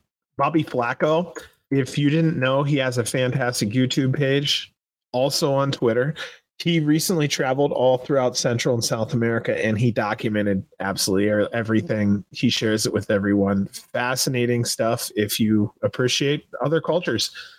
Uh, Hunter looking ready to go. I'm looking forward to seeing him grow into his body. Uh, good length. He has a great move set there. Jimmy Lloyd, it's obviously not a scramble without Jimmy Lloyd. He's the one true ring general of the scramble. Kenzie Peg Paige, um, for me, I've seen her a few times. I'm looking forward to seeing maybe some of her best tonight. We'll see. Teriyaki, I'm always happy to see Teriyaki. Uh, there's innovation, innovation. There's innovation. moveset shows impressive agility and speed. But this was a standard fast-paced action scramble. Terry was showing off. There was a new move I've never seen off the ropes. It was very hard to describe. Um, I can't even describe it. Is it the rebound, like the rebound back suplex? Yeah, that shit was on another level. I've just I've never seen anything like that before. Yeah, um, he's got a couple like different rebound moves I've seen him kind of yeah. start incorporating. The corner one, the corner one that he usually does is really cool. Yeah. I don't I don't know if he did it in this one or not, but damn, he's good though. So the one thing I kind of noticed in this one that is really something I'm not big on um, with women wrestlers, Kenzie's also a screamer. For some reason with women wrestlers particularly i'm so sorry. That's the one thing i'm not into. There aren't many men who do it. If men do it uh, i just i'm not into it. It's just constant screaming. It's just yeah. But outside of that the two things that i wrote that i think are very important i put that she is very strong she executes and sells well i wanted to make sure that i put that in there because I don't want to just be like, oh, screamer. No, I don't like the screaming thing, but absolutely everything else delivers. Tons of GCW chance as all six wrestlers are fighting all over the hall. A great spot where Hunter Drake does a moonsault from an opera box. Then Teriyaki goes up even higher from the balcony and does a dive down. More GCW chants go off our uh, our ending kind of went like this: Starboy hit a poison Rama Rana on Jimmy. Starboy then with a cosmic swirl on Bobby Flaco covers him for the three for the win. Our winner, Starboy Charlie. He is becoming our star. Yeah, he that was a good victory for him, but what kept the momentum going. And that I like the balcony spots. Hunter Drake and then Teriyaki even went up, and it was pretty crazy. Like you just felt when Teriyaki fell too, like the camera angle was perfect. Kind of felt like watching uh was it Shane McMahon when he was like falling from the yes when he was climbing up on the Titan trying to kind of just fell backwards, just like was falling. Like that's kind of how Teriyaki looked in it. It came off looking really good, I think, on on FITE TV, and that was a fun, cool spot for the scramble that I didn't think it would get that crazy. And everyone stepped up. I I was taking notes here. Bobby Flaco is kind of growing on me a little bit, like how Teriyaki's growing on me about the same speed and as fast because of his innovative moonsault like or hit it and moonsault when his innovative moves like he had a reverse like jumping X Factor from the top rope and then back rolled into Jimmy Lloyd and turned uh-huh. that into like a back roll up standing bulldog, which was cool. Like he's innovative too. And I that's a yes. tag team. We were going to have tag teams. I want to see Teriyaki and Flaco go against like the Bang Bros. I think they'd have a fun match. That's there. a good a one. Fun and innovative match. A lot of great tag team moves. I think both of them could do. Gosh, yeah, that's a good point. So that's really cool then, because yeah, Flaco's my boy, dude. Dude rocks. Um, it's just like some of the others like it just takes a while you have to watch them and then after a while once you've seen their library of move you know moves and their move set that's when you're like okay i get it now sometimes it takes 10 matches sometimes it takes 5 it just depends on how deep they have to go into their into their book to find some shit to pull out and it's really cool now you found a couple things on bobby where you're like okay the jury's out but it's kind of going towards Bobby being all right. That's I loved it. Like the first couple times I saw him, this is kind of how like my whole fandom of his came. Like I saw him, like okay, cool. He's got the dirt bike gimmick. Oh, he's got the crowd behind him. Oh, cool. Mini mini dirt bike, like a mini Undertaker going around the ring. Awesome. That's cool. That's something that's right, not being right. done. Good job. And then like every single time we've seen him, like he's done something different and innovative that like, I've never seen like I don't see often in wrestling, like a, a, non-typical move, and he's executing them perfectly, and that's why I'm like, yeah, I'm starting to fall in love with him. Each time I see him, he's doing different. Same as Teriyaki, like still innovative moves. Like I think Teriyaki has kind of like the more complete package, just at a very small, like embryonic stage of his. But like once he breaks out, it's going to be crazy because like I think he's got the look, the attitude like his move set's good and the crowd gets behind him. I love the name. Obviously, it's a fun name to say. And I really think he's starting to get it in the ring. His charisma is starting to come through. And then now with Bobby Flaco, I'm starting to see as Teriyaki, as I was seeing in Teriyaki, it's like Teriyaki's a little bit ahead, ahead of now where I see Bobby Flaco. And I'm seeing the same thing for Bobby Flaco. And it's been fun to see. And his YouTube channel is cool too. Like you get a lot of uh, cool stuff on his channel, that stuff you never would see like the other day i think he posted like a two minute clip to twitter of like him staying in like um a hostel I, somewhere yeah right? right for like 20 bucks and like he's saying like oh i got this shower i got this bed area and like i'm just chilling here for i got to, until the airport the next day and like it's cool like you get to see how he's traveling and doing how he's living kind of like he's doing like his own um the life of kind of like on iwtv he's just doing his own on uh youtube and i think that's pretty cool because he's bringing a lot of especially the stuff that he's done in like South America. That's stuff that we I would never know about if it wasn't through him, and it's been interesting to watch those shows. It's probably stuff I'd never do. Like exactly. some of the stuff he's doing, he's trying to save like as much money as possible and stay in places where, you know, he's trying to just well, low, he's trying to just stay for as little as possible in places. He's going there, he's meeting people, he's making friends. He's um he's being told half the time that he's in dangerous areas and he finds out it's just you know there might be dangerous areas here and there but mostly it's filled with nice people. And yeah it's been really interesting to see him you know flow down you know float down the river and some of the fucking like monkeys and shit coming up and he's building a shelter at one time. I'm like damn. So yeah overall really like him a lot. But um yeah, back to this here, Starboy picking up his second consecutive win. His last one was at the FSW GCW2 show. There were those two big dives. For me, that was the highlight of this match. And yeah, I would have liked to seen just a little more Bobby Flaco. So I would have been happy with just a little more out of him, but of course we can only do so much. Did you hear? Uh, did you hear Lucy or Luna barking? There? I was just about to say. I think Lucy's a big fan of. Bu- they're my they're dogs. They're female dogs, man. These are my bitches. I enjoyed this week, and this was the start off of it too. I'm gonna go right past that. Yeah, I, I, saw that. No, no, no. It's they're my bitches. Like, wow. Dang. but um, I've been enjoying like how New South is presenting and uh, their their workers throughout this whole weekend. They it seem like they spotlighted Hunter Drake, Teriyaki, Bobby Flaco, and Kenzie Paige from the whole weekend. Is from what I thought. Uh, um, as each all three events happened, I think those were like the four spotlight people that New South wanted to show off, and they did an excellent job in showcasing their talents to uh, to the new GCW crowd possibly. But like I said, I I was wrong on Kenzie. I take that back. She stepped up and she had a great match in this one. She had a great main event on New South versus GCW uh, on the third show that we'll go, go over later on in the week. But um, yeah, and Teriyaki and Flaco have been killing it. I like I said that I I took note of that. I want to see these two in a tag team against the Bang Bros. I think that'd be awesome, awesome, innovative tag team match. I think you got something there. Uh, book it.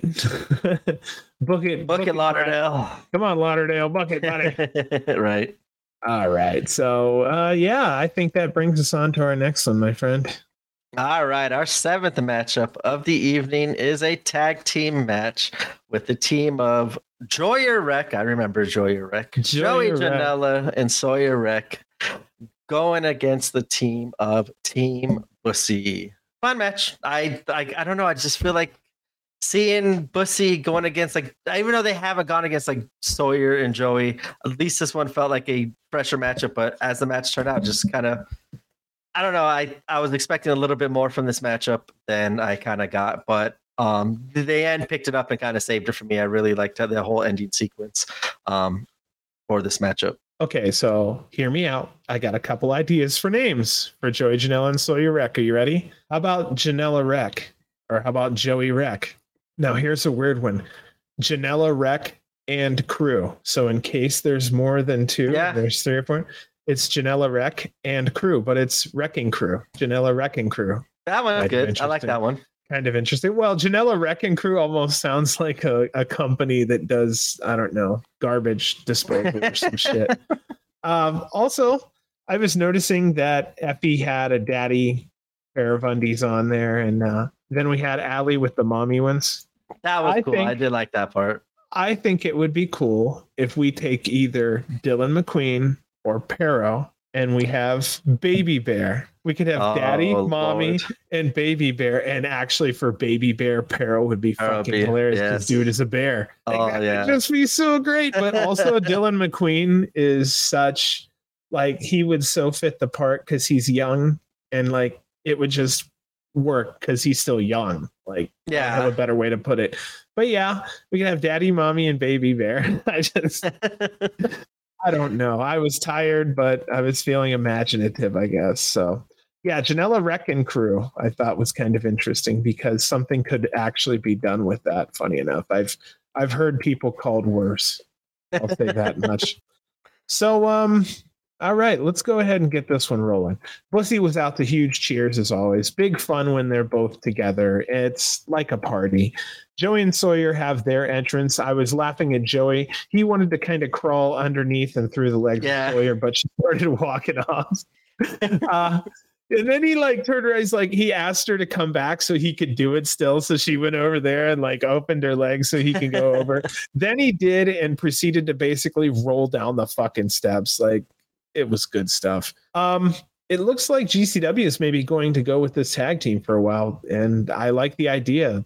They're both talented. Sawyer has enough of a persona that she won't be overshadowed by Joey, and Sawyer stands to gain almost everything from this partnership with him. Uh, Janela also is smiling with his front two still missing.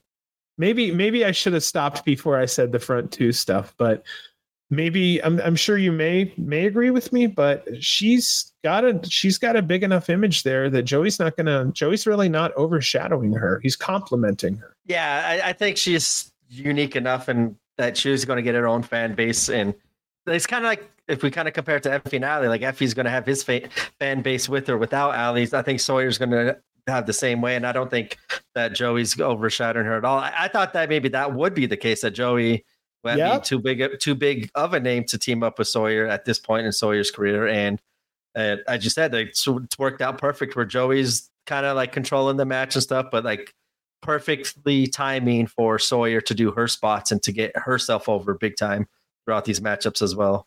So I was also curious on how this was going to be booked. Was this face versus face, or you know, do we have a heel? Booking options were completely open for this one. So we get ready to get rolling. We had fuck 'em up Allie chants from the crowd.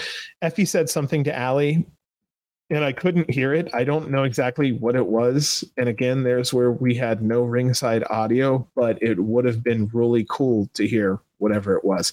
Sawyer was not shy with those huge boots to the face. I'm going to say it again. It works. I really like having her have it in her offense. Not many can do that, but she can. So why not fucking use it? That's, you know, it's like a Haas. They can do things that others can't do. So that's why they do it. And that's what makes them special. These fucking big boots make Sawyer special. So I hope she keeps with it. This match it was not working as a joke match. It really was a real wrestling match. Outside of a few spots, you almost wouldn't recognize the people in the ring as the performers. This this was just more serious than usual. I notice Effy does a lot of to build up Allie. She'll do a move and he'll like drop to a knee and kind of like make it look like she should be watched, like a focus on her. I really like that. I've noticed it more this match than ever before. A door comes out at minute 11 by Effy. A door is then arranged into the corner. Joey was pulling out chairs at minute 13. Fans were now booing the team of Janela and Wreck. Interestingly enough, it, it took a while, but it got there. A nice little spot, a super sack rider on Sawyer, followed up by a sack rider on Janela by Effy. Effie, then we're going to go to the finish here because that's about the best way to put it. I feel like I'm dragging just a little bit here. So, towards the end, Effy builds a door bridge. Effy is then on the top rope with Sawyer. She slams him down on the canvas for the win. Allie then spears Joey into a door, and Sawyer covers Effy for three. Wow, I put she slams him down on the canvas for the win. Huh. what the hell? Anyway, well, yeah, Sawyer covered Effy for the win. Joey Janela and Sawyer Wreck were our winners. I've I guess maybe because the ending was so awkward as to why my notes are awkward. You you did see how this ended, right? Yeah, yeah, yeah. yeah. So I think maybe that's why my notes are a little awkward because I was trying to type out what I was trying to write there. Um, no lie though, that door didn't break. So Joey had Sawyer launch him into the unbroken door, and he broke it after about two solid attempts. That's that's kind of what I'm talking about to the hardcore fans. Okay, here's what happened. Basically, both of the big spots fucked up. And it was kind of like it was kind of funny and it wasn't anything crazy. It was just okay, here's how it went. Basically, on the side with Effy and Sawyer, Effy just had a misstep, and that's that happens all the time. But the only reason why I'm kind of mentioning it is because his misstep, he almost cracked the back of his fucking head off of either the door or the chair. And that could have been a really bad night for everyone in the arena if they would have seen him just knocked out and probably bleeding. So that actually was fortunate. It wasn't worse. And I know Sawyer did the best she could to try to recover from that. So, like I said, normally we don't talk about these things, but I want you to say in this one, Effy was really fortunate. He could really hurt himself bad. So, and then the other one with Joey, I'm only mentioning because at the end they made a point to break that door. Um, yeah, Joey just bounced off the door. We've actually been having that a few times where people have been kind of bouncing back and off of things just because the materials are just so strong. And it's like so. Joey too. Every time it's Joey. Not saying it's like his fault, but like he's like the one that doesn't bounce. He bounces off the tables. Or you know, it's weird. Maybe he's just like all that weight loss now. He's just I don't know. It's something else. What else got me here was the fact that this was almost an 18 minute match. I was really surprised and happy that they let them breathe. And then of all that time, it was less joke and more seriousness, and I really enjoyed it. I know. Yeah. Uh, yeah. I just I really enjoy that stuff. Wrestling. Yeah. That is. I, yeah, I, that's why I've been enjoying Effy. Like when he gets like the more serious Effy, Like I know he's going to do his spots throughout the match. That's the comedy, and that's Effy. But when it does like step up and it's action time, like he's been killing it lately. And I even like wrote during this match, like I loved his interaction with Sawyer Wreck. Like during the chop battle at the beginning, he's like, "All right, my turn. I'm gonna get you." And he hits her, and he's just like, "Oh shit, I barely heard her." He's like, you just see the look in his eyes, like I'm about to get lit up right here.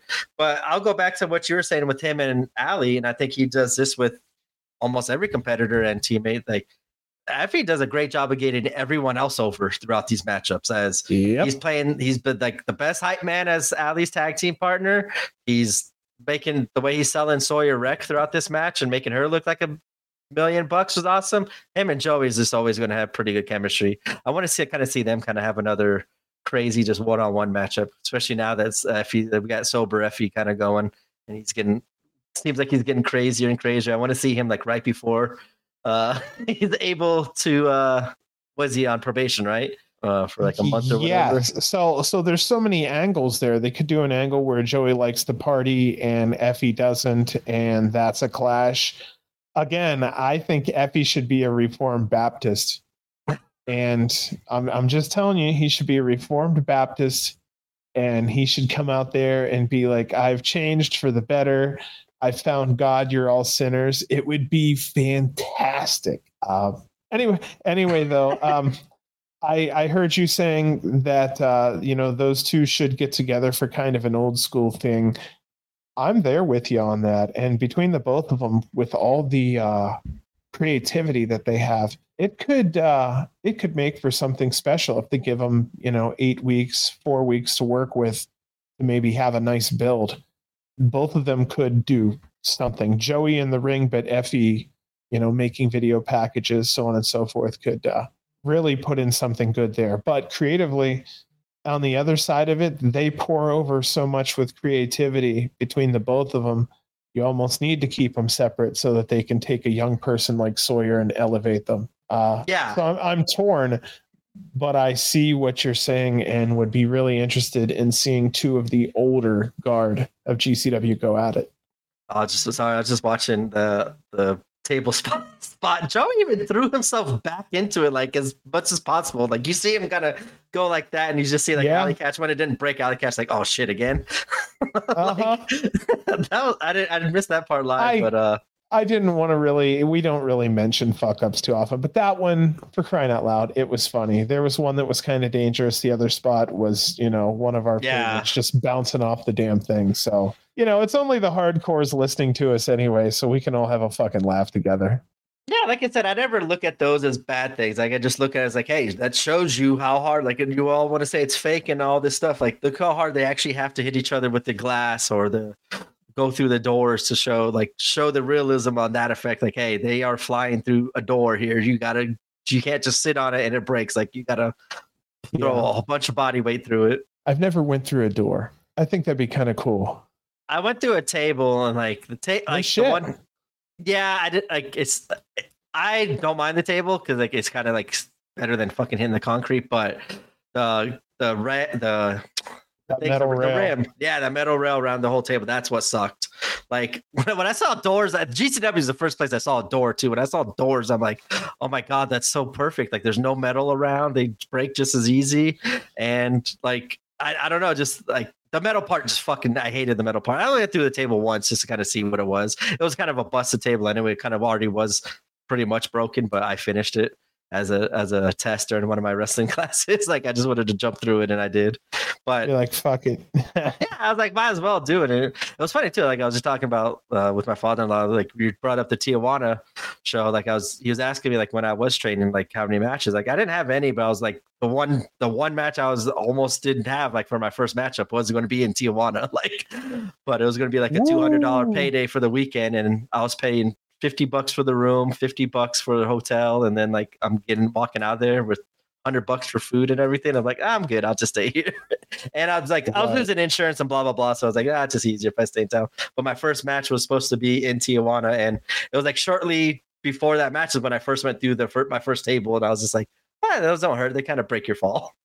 Yeah, I've I've heard I've heard that it's actually beneficial for the damn thing to, you know, uh it it just breaks the fall and a lot of people go, "Well, they cut the table." Actually, you almost want the table to suspend with your weight for just a split second and then let you down. You don't Yeah, want the thing to broken, just you're just going right through it. Yep.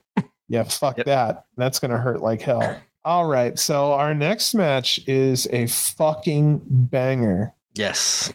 It is. Yeah. I was to say, is you just said that. Did you, it is did our you eighth announce match. this one? Oh, okay, Nope. you are now. Jeez. Yeah, I am now. It is our eighth matchup as Metalik goes one on one with El Hijo del Vikingo. And of course, any Vikingo match, I'm all in. It was cool seeing Metalik back in. Uh, I think this. I think this is not his first time in GCW. I think we've seen him once or twice. Uh, we've we've seen him. It's just been a while. yeah, and I get the names since they all like came in uh Máscara Dorada, like when they all left WWE and like they kind of picked up their old names. I kind of get them all confused now.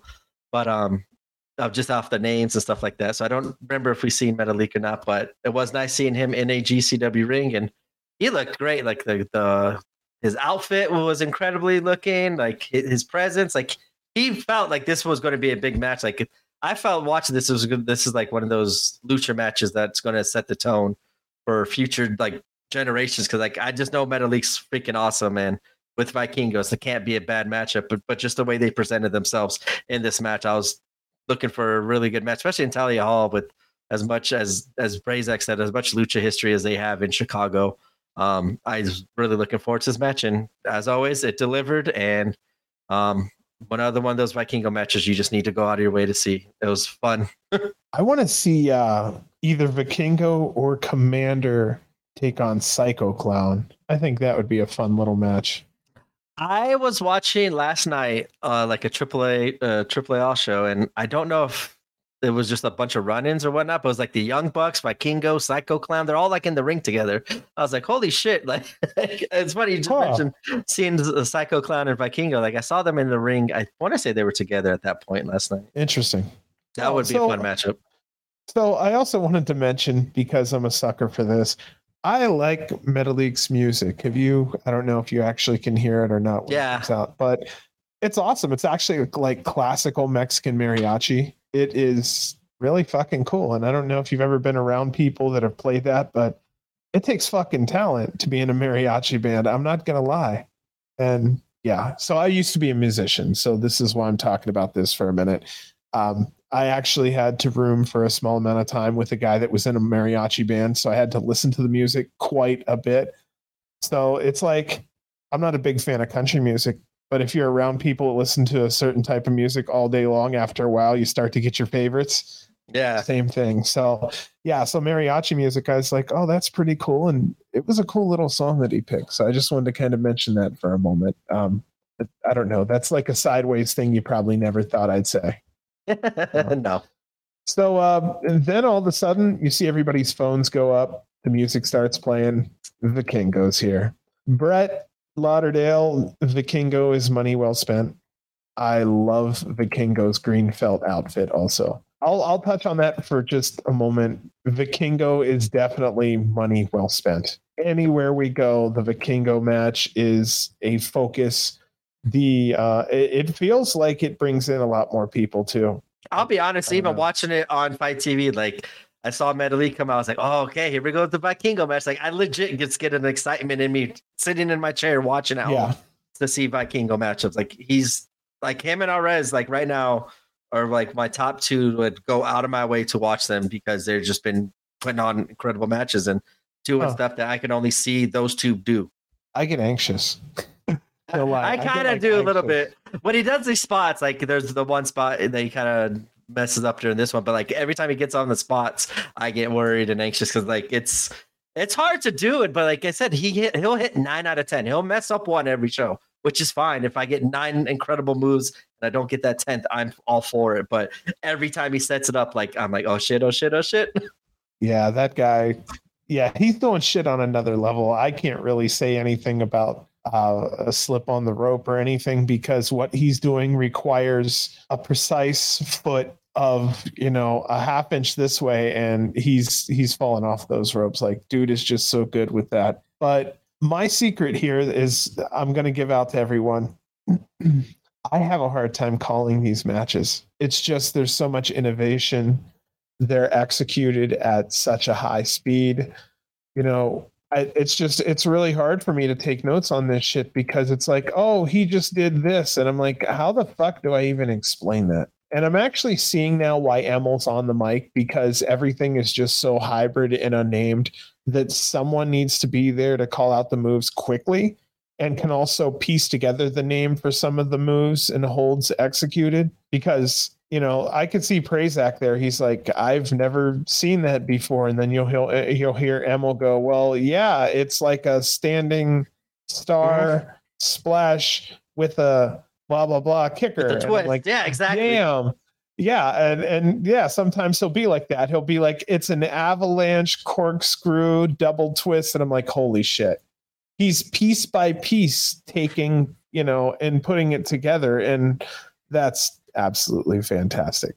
And I've said I've always thought Emil Jay needs to be on every single one of these lucha calls. I think I've said that since we started the podcast together because yeah. he enjoys lucha wrestling. He knows the history. He loves it. He knows most of the names. Like I said, like that's one thing I follow. Like in that and those like nowadays with some of these moves, I forget like some of these names to them.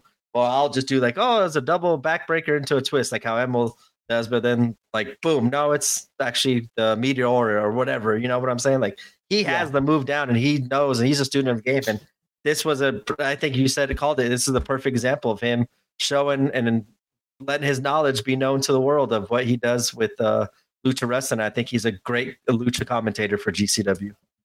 So the men square off, and the fans yelling "Lucha, Lucha," followed by "Ole" chants. The "Ole, Ole, Ole." I thought that was fantastic. A lot of excitement for Vikingo from GCW fans. We have a star on our shows. He's a draw. Every match I've seen him has been worth my money. I look forward to his matches. Losing Vikingo at any time is going to be a big problem. There was a crazy spot where Vikingo executed a head spin and literally pulled the mask right off of Metalik's face with his legs. I don't know if you've had a chance to see that spot, but I was like, damn. Yeah, I like I hate even on accidents when the mask comes flying off. I'm like, oh shit. Dude, that shit was crazy. All right. So, minute eight, they went to the floor together. Komander ate a super kick and got thrown into a bunch of chairs. Fans are yelling boo. And that's when they started booing everything Metalik was doing. Excuse me here.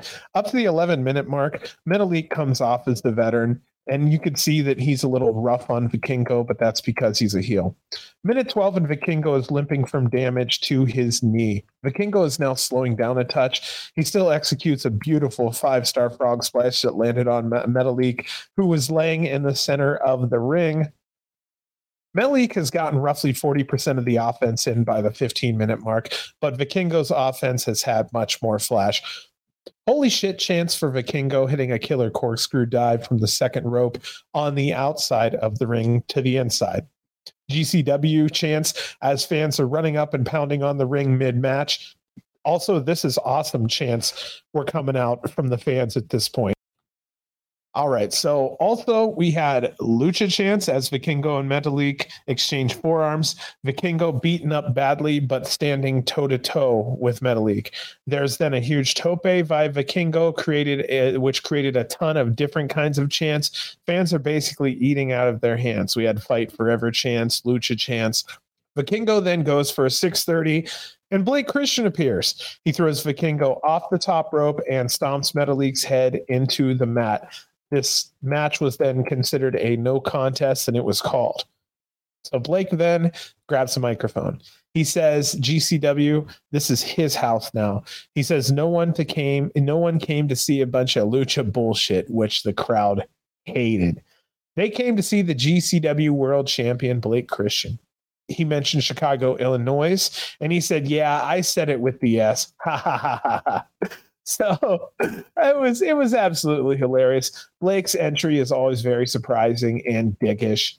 He's an ass and a spoiler type heel. This is the kind that we do not like. Um, I'll stop right there. Do you have anything to say? Because I just covered a whole bunch of stuff and I have heartburn. So I'll let you talk for a second. Uh, yeah, no, it was a good match. Um, uh, like you said, seeing Metalik uh in there, I still get like I find it crazy every time when I watch Vikingo and like he catches someone like bigger and just catches him midair and doesn't like drop him ever. I think it's it's Yeah. awesome showing the strength, um, showing his strength, and that's uh, something that you won't expect watching Vikingo matches. But I really do enjoy whenever he gets to show off his strength.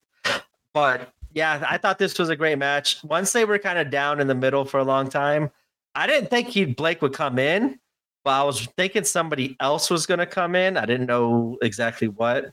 Um, and it was like, yeah, because they were just seemed like they were down there for a while.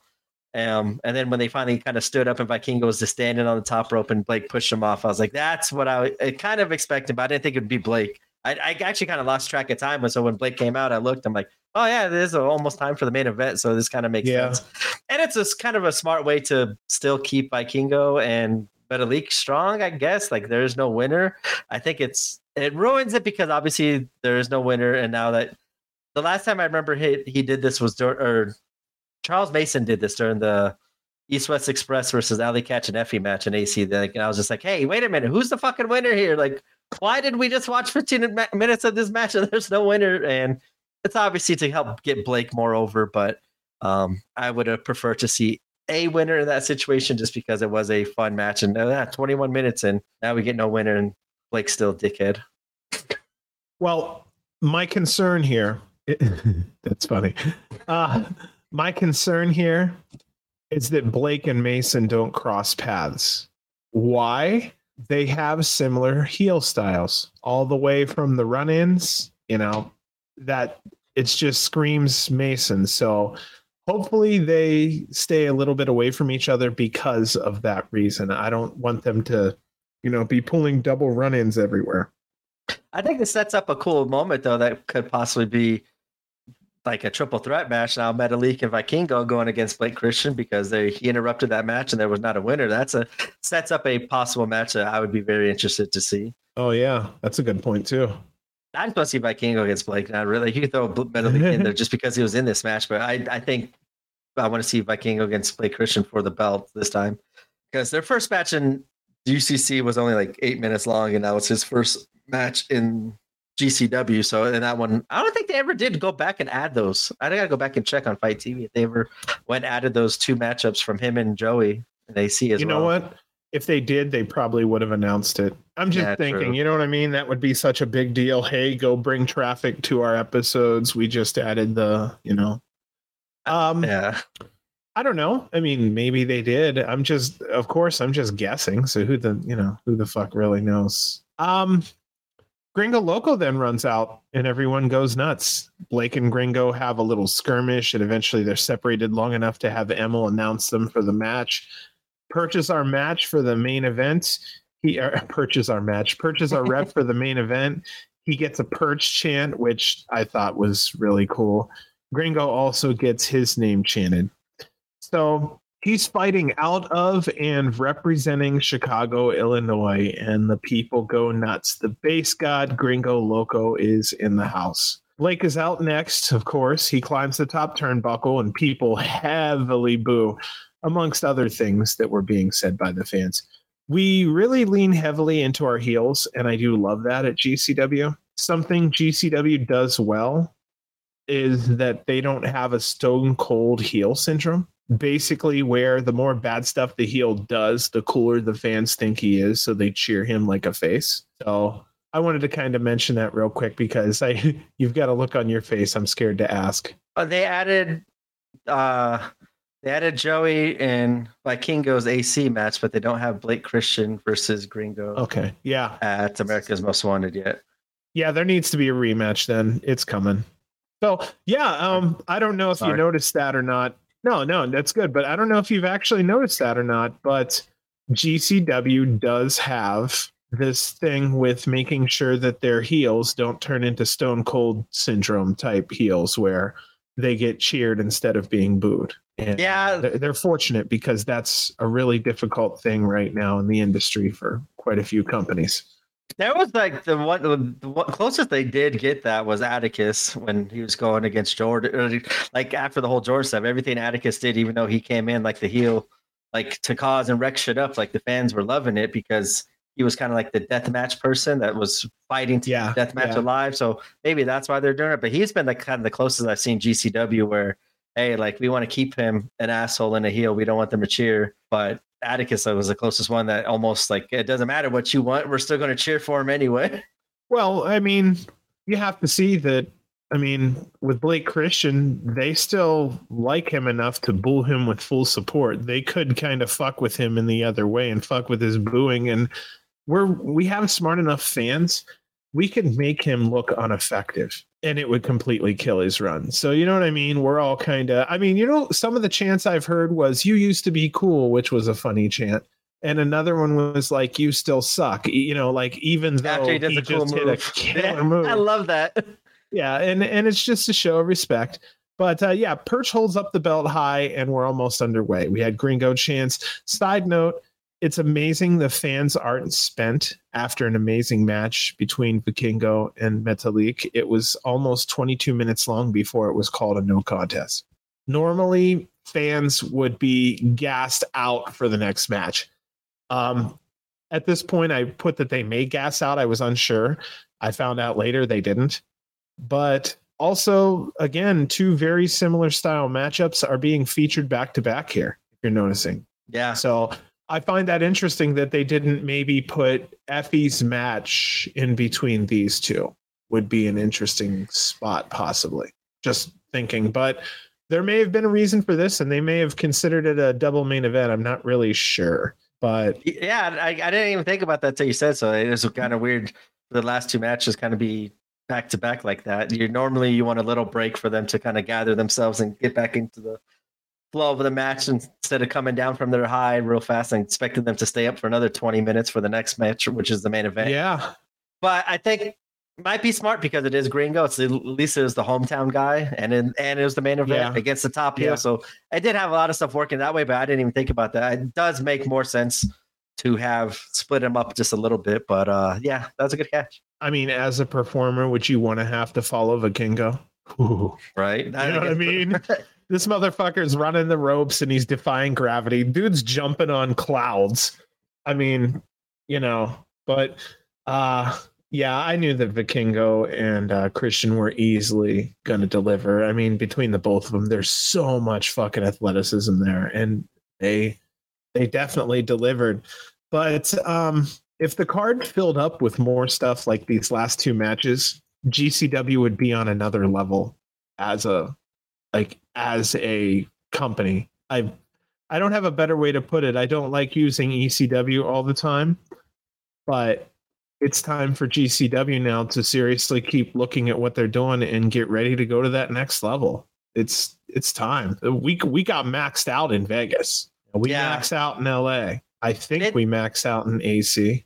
Yeah. well, when they're when they're not fighting in a warehouse, like the size of a you know a huge ass warehouse. But yeah, I'm I'm hoping we see that here soon. hoping we see them go to the next level, and I think it's been, possible it's been beneficial to having a present champion, even though we all hate him. It's been nice having the championship be constantly in our eyes on every show and being talked about throughout each event because that obviously helps a lot of the momentum and stuff for the company eh, that we weren't seeing for a little bit when we had a kind of a part-time champion. Well, man, it's just I can't believe these guys had to follow had to go after Vikingo still. That that blows my mind because as a fan you're like, okay, they did that. How do you how do you follow up and, you know, make it just as exciting? And they did. I don't know. I, I think feel like I'm perfect. repeating myself, but it's it's I think it's just a perfect scenario for them to follow that up and it was perfect kind of lead in to get Blake on the mic as we kind of say we don't want him on the mic, but he definitely got his booze in Chicago and I, he is way more comfortable now as this heel on the mic, and I thought he did really good work of getting the fans to shit on him even more as he shit on lucha wrestling. And I mean, I think Gringo is going to have a say. I think these two, like, I, they might have done this on purpose, like I said, to set up maybe like some sort of maybe even fatal four way match or triple threat because Vikingo is pretty much like a Gringo Loco kind of guy, like the yep. lucha stuff. I don't know how with Metalik and stuff, but like I know as much as Gringo and Vikingo around that it added into the main event of it being more personal now than it already was, and then him shitting on lucha wrestling in his home state, Chicago. I thought it was perfect. If you're going to do it this way, this was the perfect way or time to do it, and I think it was a perfect lead in to the main event to get still have the crowd be energized and enthusiastic throughout this main event because of Blake Christian's heel antics yeah, it was well thought out and well executed. I'd have to say, whoever put it all together, whether it was Brett or whether it was Blake, or it, it was well done. Oh, now I thought, uh, now I remember who I thought was going to come out was uh during that. Well, I didn't think it was going to be Blake. I thought it was going to be Charles Mason, just kind of off of kind of what they did with uh House of Glory with Mason and Vikingo. I thought that's what it might have. Oh, that's okay, who. That's who I was thinking of, not Blake. And then when Blake came, I was like, oh shit. You but, know, I'm I'm wondering if we're going to be working more with House of Glory after that little run in and everything with East West and um I hope so. Who's over there? Talk to me maybe. I, or, you just don't know and we can look it up when we get a chance but uh main event roster. Who's who's over there? The main event's cool. Um he had Carlito there but he doesn't he's not a normal person over there but I thought that was pretty cool having him over. Um Amazing Red which is still awesome to see um, trying to pull it up right here, right here, real fast. I'm trying to think of this name I saw back, like when I was watching them. Like we, they used to get the Briscoes all the time. Um, yeah, they actually got someone else working over there too. Uh, um, from GCW that I thought was pretty interesting. I can't remember the name off the top of my head here. Uh, Motor City Machine Guns, I know, have definitely done some stuff over there. Yeah, so they got Charles Mason, main event. Um, uh, I'm trying to think of other names like we could we Jacob Fatu, Alec Price. I didn't know Alec Price wrestled over there a couple times. Um, Alex Shelley's been over there a couple times. Leo Rush, Loki, Cardona. I mean, they got like a pretty good like names. Speedballs worked over there, so they don't really have like kind of like their normal ones are kind of more the the New York people. Like Mason, I know I've seen him on almost every show and main event. So, um, I'm just trying to think of other names similar to what we see in JCW. Oh, you know what? I'm looking right here. Yeah, Charles Simeon, Midas Black, Amazing Red. Yeah, they don't even have a roster on their page because of oh Jordan's going over. That's who it was. Jordan's go over over there on this weekend actually uh, for their student showcase, but it looks like he's like in the main event of that show. Interesting. Yeah, but hopefully that's probably going to lead into the the GCW show coming up there, as what I'm assuming. They might run like a little angle at the end of that night with uh what's his name? Um Amazing Red and probably mm. set up that title match. Interesting. Yeah, I was just looking who's worked there in the last two years. It uh Charles Mason is definitely one of the top guys that have been there. Amazing Red. So yeah, uh, I saw a couple interesting names over there too, and trying to think of a couple of them. I already took the page, got rid of the page before I looked at some of these damn names. Anyway, okay, so Blake Christian Gringo Loco. Did you announce this match, or am I just going into it? Uh, I don't think so, but I'll do it real fast. Our main event after Blake Christian ruined and Vikingo versus Metalik is Blake Christian defending the GCW World Title against Gringo Loco. Yes, Blake Christian is still a bastard. He's a bastard. I wasn't even thinking. Fucking fuck him. I'll be honest. This was the first time I thought Blake was going to lose the belt, even though it is only his second defense. Yeah. No, is this his first defense of it or second? Uh, this is Blake's first, first. defense. Yeah, first right defense here. Impressive first defense. Yeah, so based off of everything, it being in Chicago, Gringo Loco, Chicago, and uh, the Blake Christian mission that missing the LA show because of uh, prior commitments. I was thinking too, like this would be a good shot for Loco to win it. And as the match kind of played on, and Dave Prazak's commentary, he definitely had me leaning towards Gringo Lo- Loco winning the belt in his home in his home city and just having like a feel good moment. Maybe because of Blake missing the LA show of what could possibly be happening in the future shows as GCW champion. I thought maybe if they were going to take the belt off of Blake because of that, this would be a good time to do so, even though it is only the first title defense. But um, this was, I was thinking he was going to lose it. Like, I didn't really think I would have that. I wouldn't have had that thought if he was going against Blackwood, like in LA, that we right, right.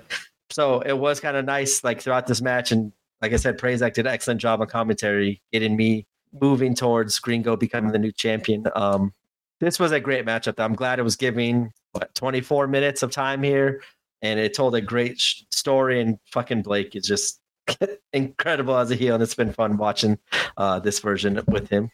So I'm trying to figure out where, but didn't Gringo Loco just recently win a championship somewhere? Um, in Warrior Wrestling, the Lucha belt. Yeah, he's uh he's a champion. So at this point, was it champion versus champion, but only the one, you know, the title belt was on the line, world title. Yeah. Yeah. Okay. Yeah. I was just wondering about that because, like I said, Gringo looks good with belts draped over him. I, I think he is a champion and uh, he should get that respect because it seems like uh, he carries a good name with a lot of people and fans love him. Fans like me. Oh, he also just won the Defy Championship. That's what it was. There we go. Okay, okay, okay. I was I was wondering. Champion. I remember him. I remember seeing he won something. I just couldn't tell you what the hell it was.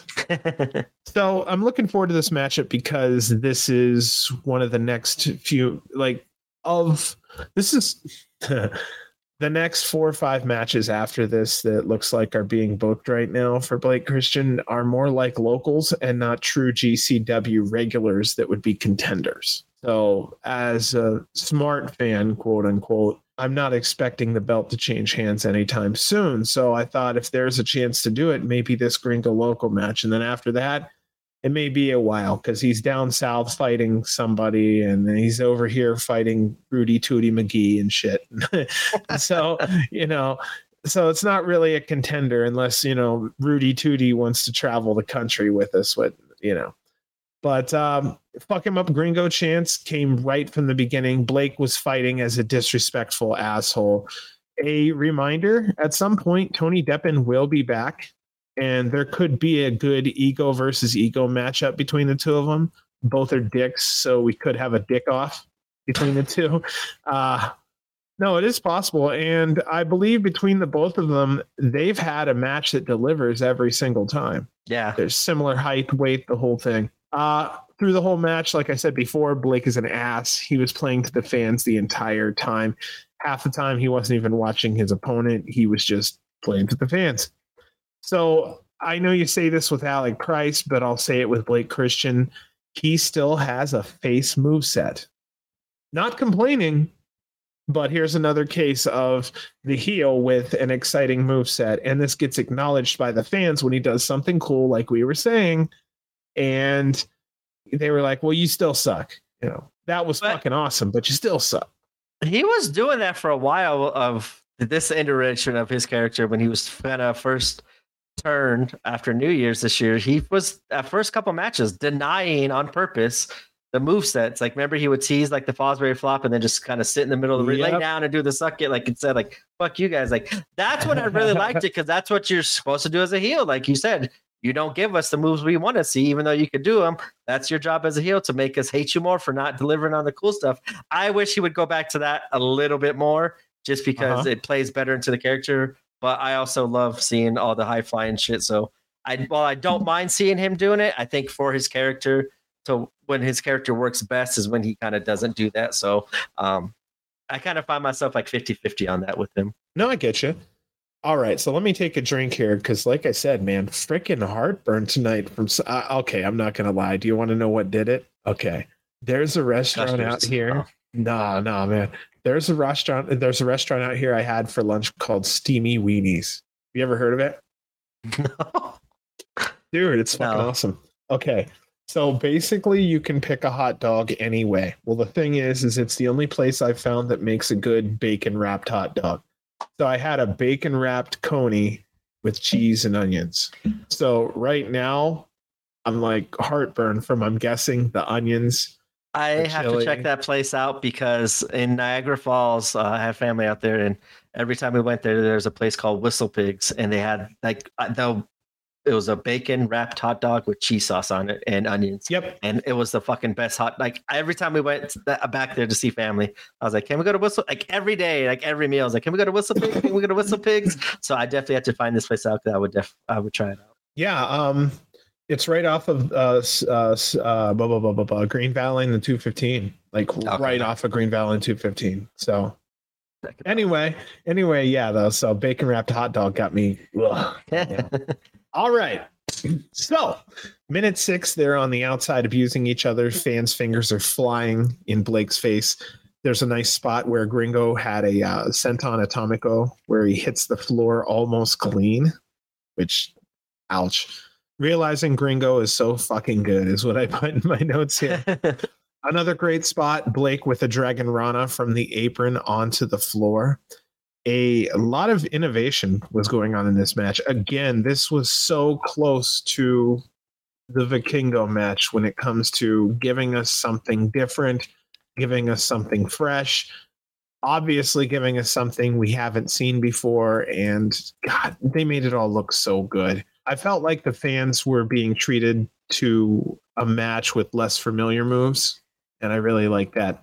Blake was trying to ride Ref Perch's ass for not counting three nor quick enough. But the fans answer back with heavy boots on that. Blake again having his problems with referees as usual. but um I'll talk about more about that later. Yeah. That's where I kind of get a yeah. Yeah. Okay, so this has become a show off competition in athleticism. That's what I wrote here in this match. Lots of back and forth, neither man in control of the match for very long. Another spot I'd like to mention Gringo standing on the ring apron with Blake on his shoulders and hit a nasty base bomb on the apron. Another spot was a top turnbuckle triangle style Spanish fly from Gringo. There we go, where even I was trying to place the move and do listen, a top turnbuckle triangle style, which is where he jumps across the ropes, Spanish fly. So yeah.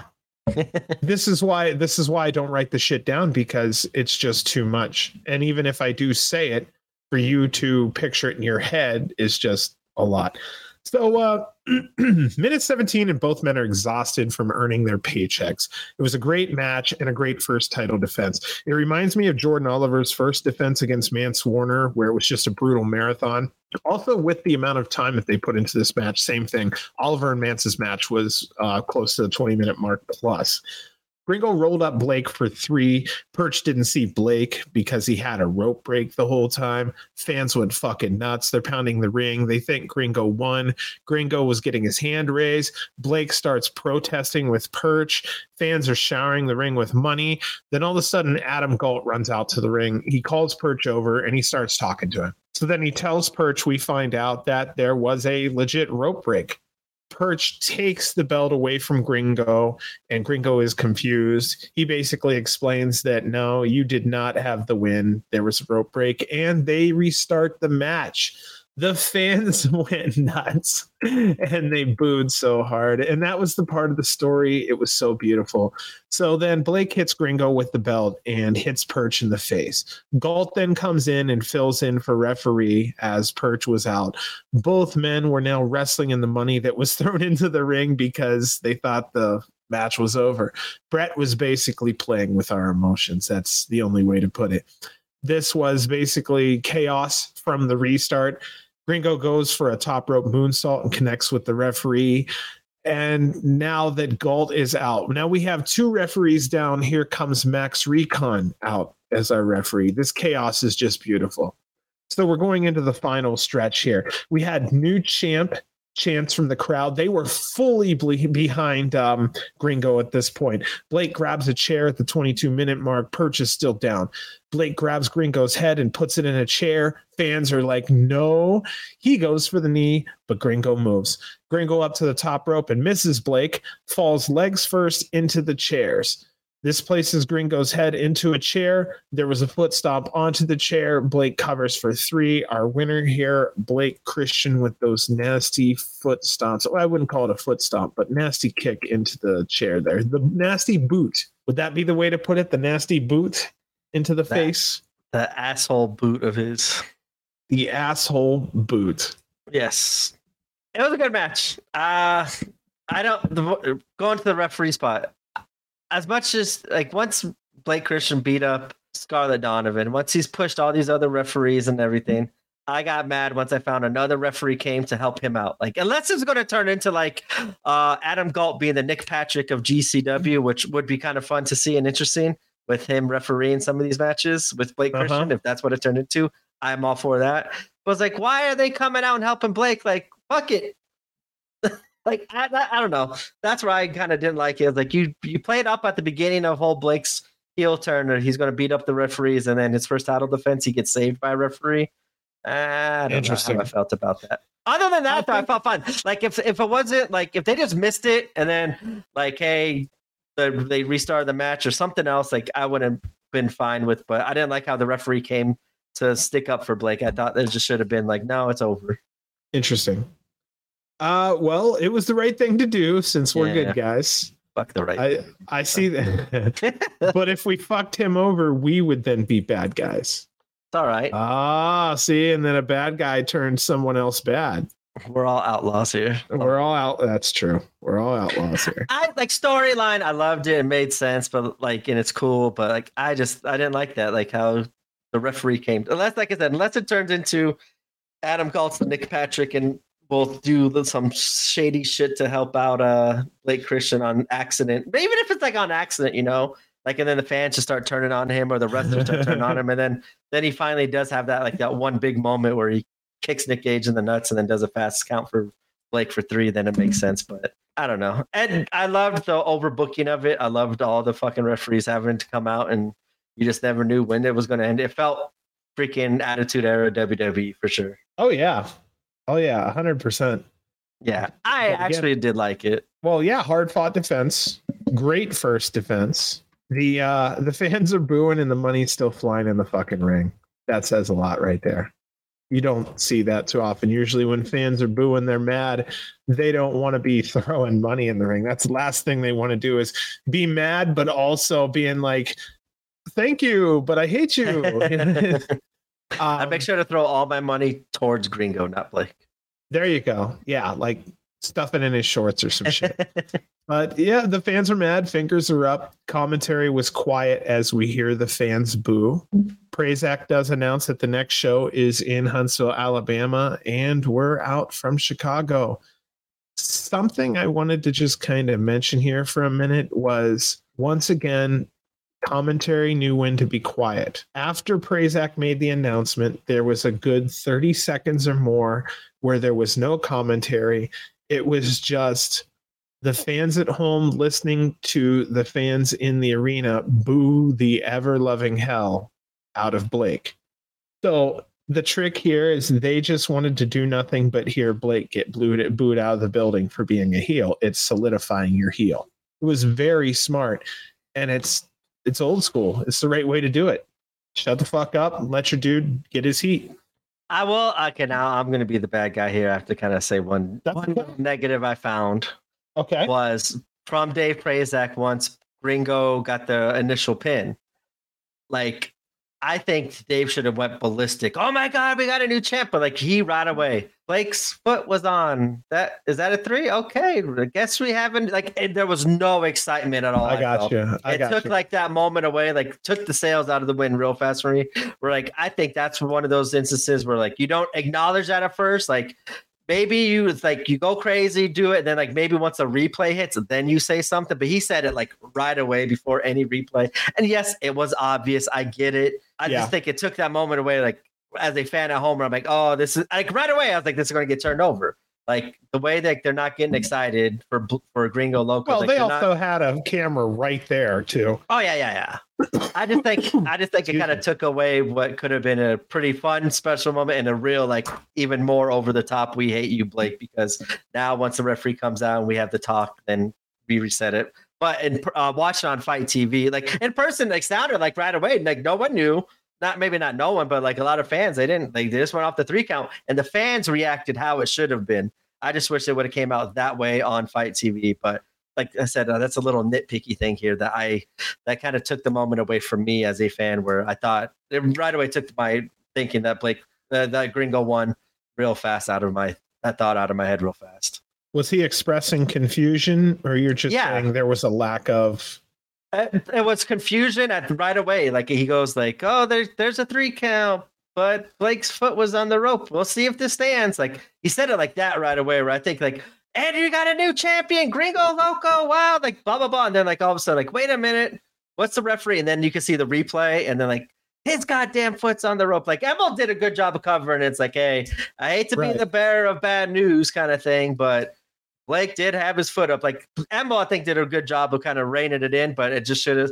I think that it should have been expressed like loudly at the beginning to the excitement for Gringo Locos victory at that time, and st- and then we found out that hey, the sales get taken out of our or the win taken out of our sales, whatever. Later on, instead of just right away, in my opinion. That's all. Fuckers. Like that's all. Like I like I said right away once I saw heard it, I was like, oh, like they're gonna turn it over. Where if I heard excitement, I'd be excited too. It's like, oh, they they didn't catch it. They're gonna go on with it, and then show a replay later. Then we can start this match mm-hmm. over. But overall, it's good. I, I like I said, I did like. It was the- a nice swerve. yeah, oh, total. Then like even when the second referee got knocked out. Oh no, no, Perch got knocked out the first time, right?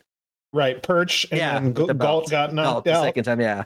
Then I was like, oh, maybe we have a chance here of maybe getting a new champion, but he's gonna run. I think like I was thinking maybe he's gonna run out of referees, and then we get Scarlett to come out and to kind of totally screwed Blake over, which I uh, I do want to see how that's Oh. gonna work out in the future if if she does any more Blake's matches because she hasn't done any of Blake's matches since she got beaten up. So I think when it first happens, I, that's going to be my first thought of, oh shit, is this going to be Oh, the moment it. that Blake loses? Yes. Yes, that would be great. The title defense, the title defense of his career, and then out walks the referee. Well, it'd be fun too. Like if. Adam Galt is like the Blake Christian referee, helps Blake, and then all of a sudden, like he helps him one time, Scarlett comes out, kick Adam Galt in the nuts, and then now she's interfering, and then she screws Brett. I think, or, or Oh wow. Blake. I think that'd be a cool, cool way to end that. I don't know.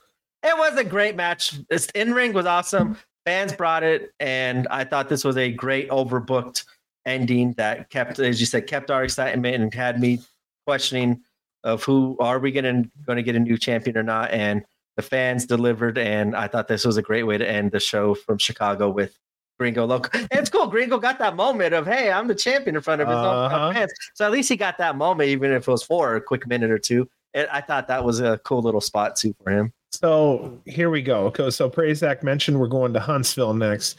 I looked it up. Ch- Chicago to Huntsville, Alabama is a nine and a half hour drive. Okay, so follow me here. These guys got done at what 10, 11 o'clock at night. And then they either stayed in a hotel and drove the next day and did the show same day, or they drove overnight nine and a half hours to Huntsville. I don't know what it was, but think about that. Their Now- second show. It's their second Chicago show in Thalia Hall too this year.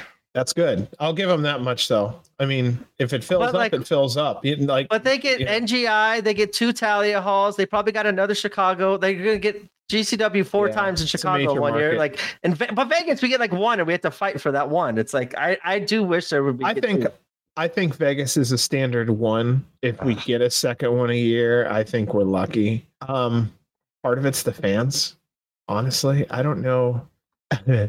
I don't know. Vegas fans aren't always the most electric. Like we've went to shows and seen where the fans they politely watch in Vegas. So it's almost like we need the double or nothing crowd to come in from all over the world to go, "Oh shit, GCW's here."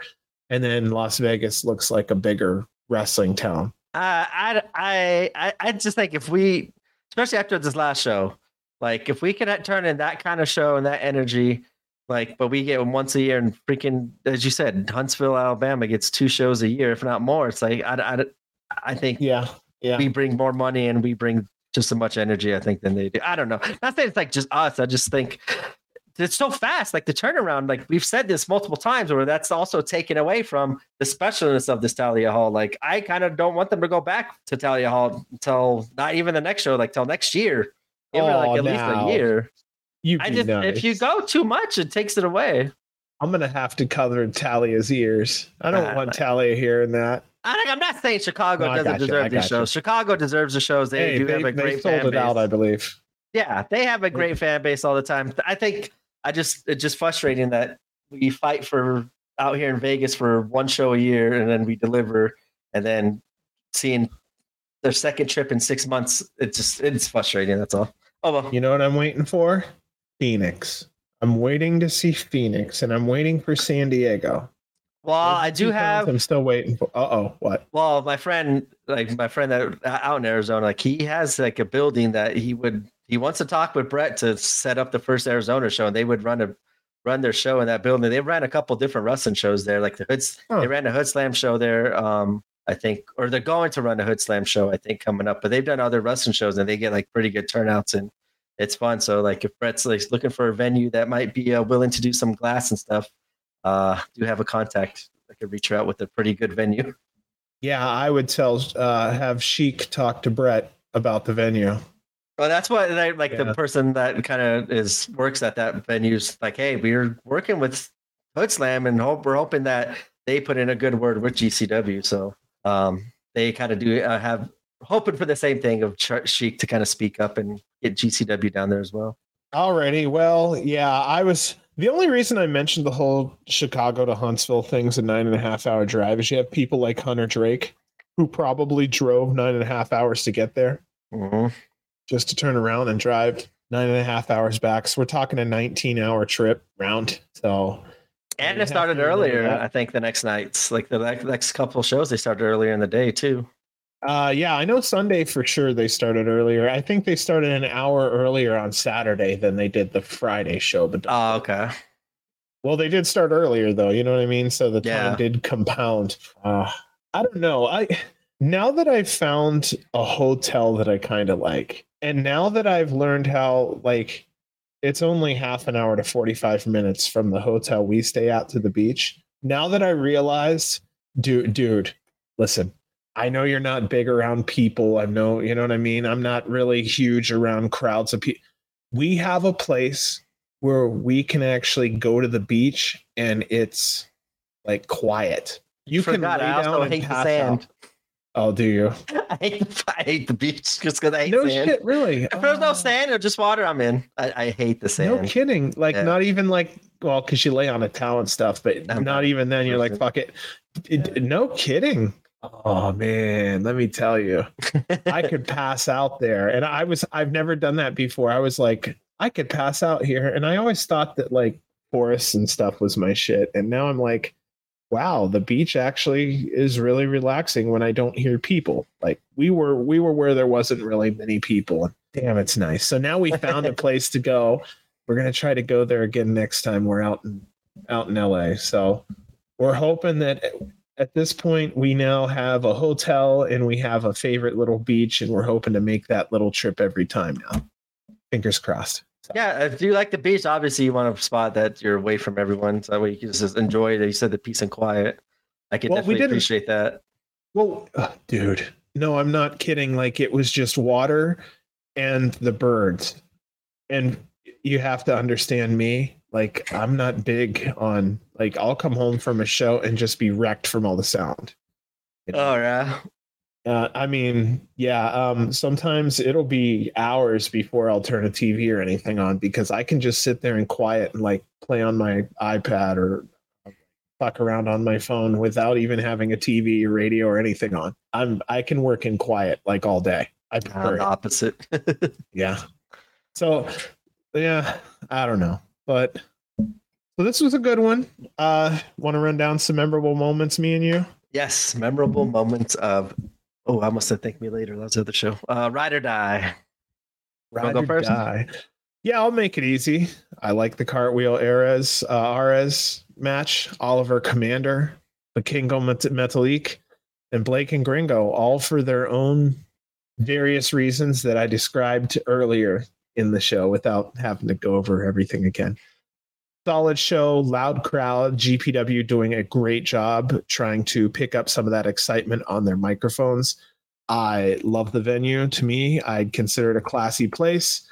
There was a lot of star power on this card, and I think it was also the most star power that was on the card all weekend. So I thought this was a great start to the uh, weekend. And I also think that the Chicago fans really made it a great start to the weekend. They really showed up and it was it made it nice. Yeah, I like I said, Chicago absolutely deserves multiple shows a year. Their crowds are always hot, and like I do like the Thalia Hall, but I don't want to see it twice every single year. Um, and only see Vegas one time. That's my only only problem. I'm not, I'm not. I don't know. Like I have no problems with Chicago or their crowd or anything. I just I don't know why they get two or the Huntsville, Alabama gets two shows and Vegas gets one. But anyway, uh, yeah, I'll go kind of match by match like I always do. Bang Bros with the surprise upset uh, over the team of Alec Price and Cole Radrick was a surprise to me. I do like seeing the team of Alec Price and Cole. I want to see more wrestlers that are going to, if they're regulars, instead of just being thrown into scramble every time, maybe work them in, see what happens as a tag team, and see if they get chemistry and do some stuff. I don't think they even see like side. I don't know, like Cole and Alec, they're on every show. Like they could even be rival, rival rivals with each other. Do something I like storylines. wanna I like that idea. storylines with the regulars. I like that rivalry idea. Yeah, I mean they they kind of like Cole and starting to like, based off of win losses, starting to fall out of like the GCW uh, the honeymoon kind of aspect of what he was killing it out in TOS and out in AC, and with Alec Price elevating his game and coming up, uh, that would be a cool like thing story you could tell between those two about Price stealing the spotlight from Cole and kind of Cole grabbing and fighting to keep that spotlight. Uh, next one, Jack Cartwheel, Arez. Fun, incredible, incredibly innovative match. As you said, a lot of unique moves, and Arez being the king of that right now was cool to see. Jack Cartwheel with the victory, which is good to see him get, uh, keeping that momentum going. Uh, nice to see Lufisto back in GCW and picking up the victory over the Robert Anthony, the new heel. Whenever Cardona's not here, like, I don't know. I just think he's a perfect fit in. Like, like same thing though. Like when Blake's not there, slide Charles Mason in. You got you're still your mega asshole. You slide Cardona in, slide Robert Anthony in. I do like how they've been having the heels be very heelish lately and uh, getting major heat from the crowd. Jordan defending the JCW title against Komander was awesome. I definitely would like to see that match ran back, and especially with get a little bit more chemistry between the two. That was a fun match. Macizos and Rina beating the. I like how you called it SGC uh, rejects. I do like that. I like that. Yeah, the SGC rejects. Did they say that on commentary and I just missed it? Yes. Oh, okay. I just missed it. Okay. I do like that name though. Uh, I'll give you credit since you're the first one I actually heard say it that was a fun match. Get the fuckery going and get the crowd uh, excited with all the movements and everything else that fighting in the crowd that they that team did. Scramble was fun seeing Bobby Flaco, Hunter Drake, Kenzie, Teriyaki, Starboy with the victory. Uh, as you said, another victory for him to keep them his momentum going. Joyer Wreck beating Bussy was a fun, yeah. fun, crazy, a lot of fuckery match. I think that was a perfect spot for that match. As you said, maybe even after Vikingo versus Metalik, I just wish there was a winner of that match. I just hate being invested for 20 minutes and not getting a winner. Uh, the worst was the worst one I ever, I, I think this is what made me think this way. I sat through Matt Taven versus Jay Lethal and Ring of Honor for 60 fucking minutes and there was no fucking winner. Like I was so livid then. Uh, Even though that was fun and there was a bunch of shenanigans, it was fucking uh-huh. crazy. I but there's no fucking winner. Like God damn. That's that's that right there. What you're oh. saying is the storyline. The storyline matters. Yeah, and I it really did one that night. So uh isn't that funny? Yeah. Now outside of tickets and money, doesn't matter who wins and loses. I don't know. Especially, I mean, mind. you know what I mean? Isn't that interesting though? How how people like there's different ways of thinking from a hundred different perspectives, from the promoter to the wrestlers to the fans I can't stand when there's a marathon match and there's no ending. Like but at least dude, this one 60 sense, minute though. match, like a 60 minute match with Ric Flair that goes to a draw. I'm like, come the fuck on, really? I just sat here and jerked off for 60 minutes and got nothing for it. Come on, dude, really? and they I moved mean, that that Taven match I was talking about, the Matt Taven versus Jay Lethal, like that was the, I thought that was gonna be the main event of that Ring of Honor show, and it was yeah. like the first match or second match of the night. It was like what the fuck, and it just kept like it wasn't an Iron Man match, it was just a regular match, and it went freaking sixty minutes. It was it was insane, but it didn't like you said. It was over. There's a draw. That's it. Next match. Like there was nothing to it. At least this huh. one made sense where Blake Christian came and fucking ruined it to get the crowd on him and get ready for the next match. This one did make sense to a little bit, but um I still Damn, hated not having a winner. Yeah, still hated not having a winner in this match of Vikingo and Metalik. And Blake Christian, first title defense, Gringo Loco. I loved the overbookedness of it. It made him look like a chicken shit heel champion, and it made Gringo look really good. Where Gringo maybe won it two different times and never really actually did win it. So I it made Gringo look good and it teased us fans of getting Gringo Loco finally that first piece of hardware from GCW that I know you've been saying he deserves for and I, I agree too. After seeing all the belts he has now and all these other companies, it kind of doesn't feel right him not holding one in GCW at the moment. But overall, a fun show to piggyback off of LA, as we kind of thought that was a little bit down show. This show delivered. Had a lot of bigger names, a lot of great action. Thalia Hall and Chicago fans stepped up and overall, I enjoyed this match. I enjoyed this whole card pretty well on Friday night. I, I, I thought it was going to be hard to follow, and I, I think it kind of was the best card of the three this weekend. Yeah. Uh, I thought that was kind of weird placement, but oh well, just take it as it is. And um, yeah, I thought it was a great card um, to, as you said, start off the weekend. But I think this was also the card of the weekend. Yeah, some of these matches I really could have used on our LA show.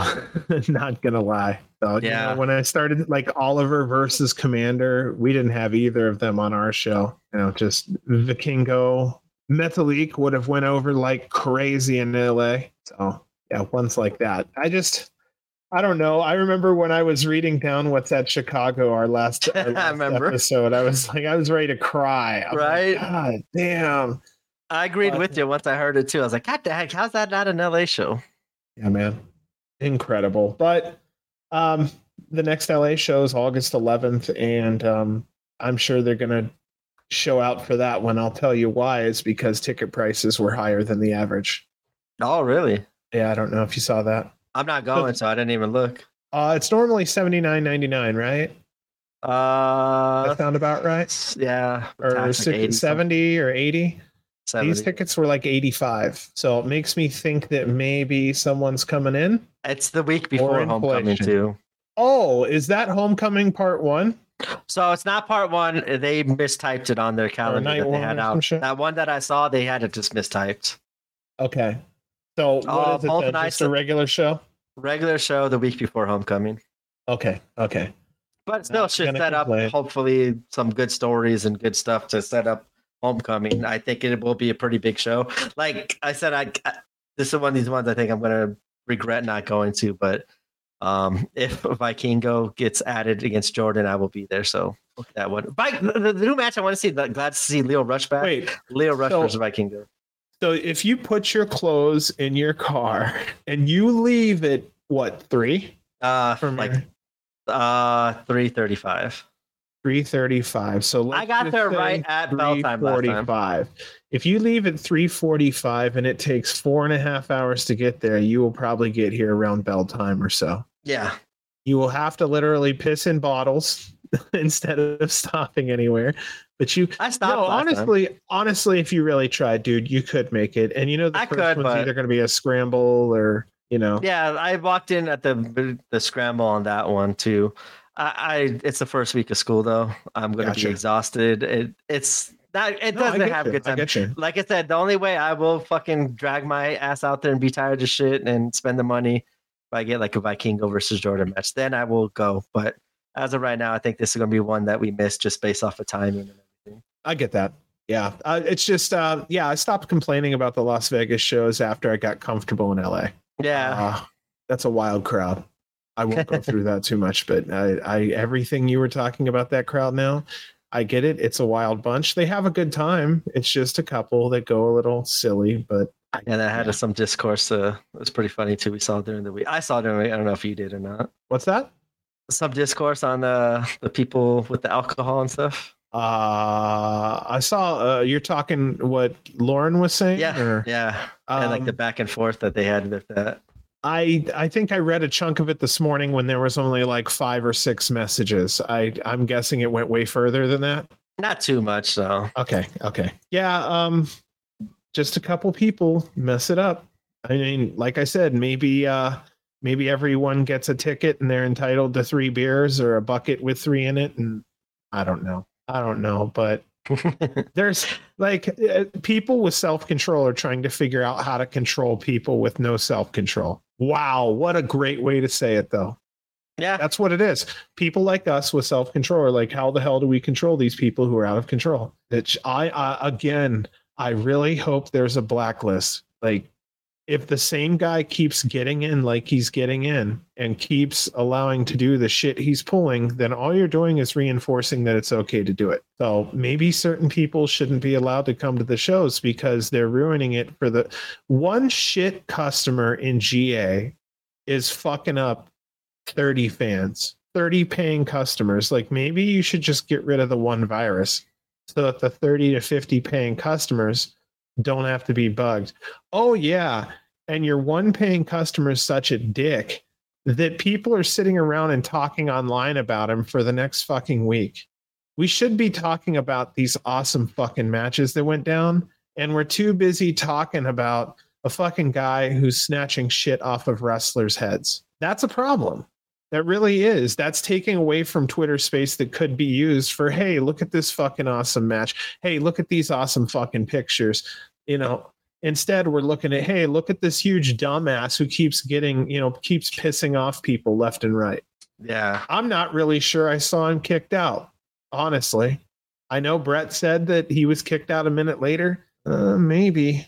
I don't know if I really Uh. saw him leave I saw But- someone up top. but but uh oh you know so Yeah.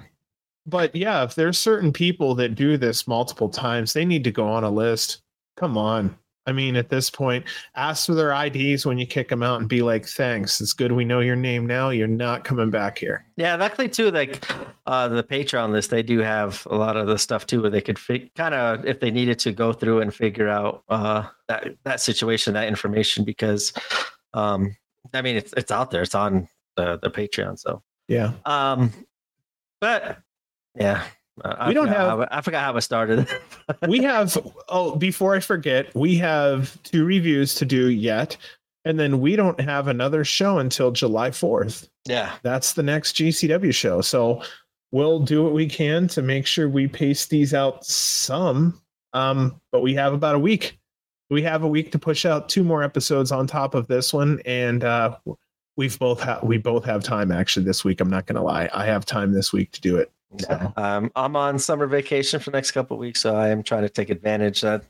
Hence why I'm getting all the video stuff done and yes. kind of messing around with some stuff to hopefully make it all better while I have the time because I won't have that time much longer. No, that's good because if you put in all this work now, get it set up, we work out the kinks. When school comes around for you and you're back to doing your live. thing, it'll be automatic, just automatic. Okay, turn it on, go live. That's it. You download the file, you do the whole thing there. I mean, finished. We've, Yes, you've and it- got this. You've got this. And anyone out there, any uh, other improvements or anything else that you would like to see or uh, be done with the move to video with the audio or anything else, yeah, please shout out suggestions on our Twitters. Hit us up and uh, we will take any and all that uh, into consideration. Because, like I said, we're as you said, I want to when we get this, just have it going and boom, get it done right the first time and be set up for future episodes for move to live. And I think, like I said, today was our first test one. We cut off halfway through with the the live video, but I think it was good enough for us to see where we are and test it and um, notice that everything sounds good, works good, and looks good. So uh, yeah, once we get these graphics and it's all going to look better, we will be moving this to YouTube. Like I said, we might even do special like after show, like quick quick thoughts, quick reviews, quick analysis of it, and then later on in the week we'll do our regular podcast and everything else and but we'll try to do uh, some more YouTube stuff and get the fans involved with the chats and all that stuff and hear their thoughts and opinions. And like I said, please send suggestions of what you would like to see or hear or be done differently as we move into our next phase of the podcast. And speaking of hearing, people out there for the first time can actually hear me a lot better. It's like we're actually talking with each other back and forth room and like almost in the same room now. So I'm not just on FM radio anymore and I'm, I'm really happy. No, you know what I mean? On my end, I'm always like, damn, you know, I'm Yeah. hoping at some point that that works out for me. And then boom, now I'm able to be heard a lot clearer. That could be good, that could be bad, but it does improve the overall quality of the show for us. So hopefully people are hearing now that uh, at least I'm clearer. You're going to hear audio improvements on say breathing. You're going to see that there's going to be just other stuff. It's just going to sound a lot better. So those changes are being made now. You're going to hear probably some more changes coming. We're doing what we can as we learn and yeah, we're just we're 100% fans. We're not 100% techies. We're figuring it out. But yeah, B, you have time off. You're doing that.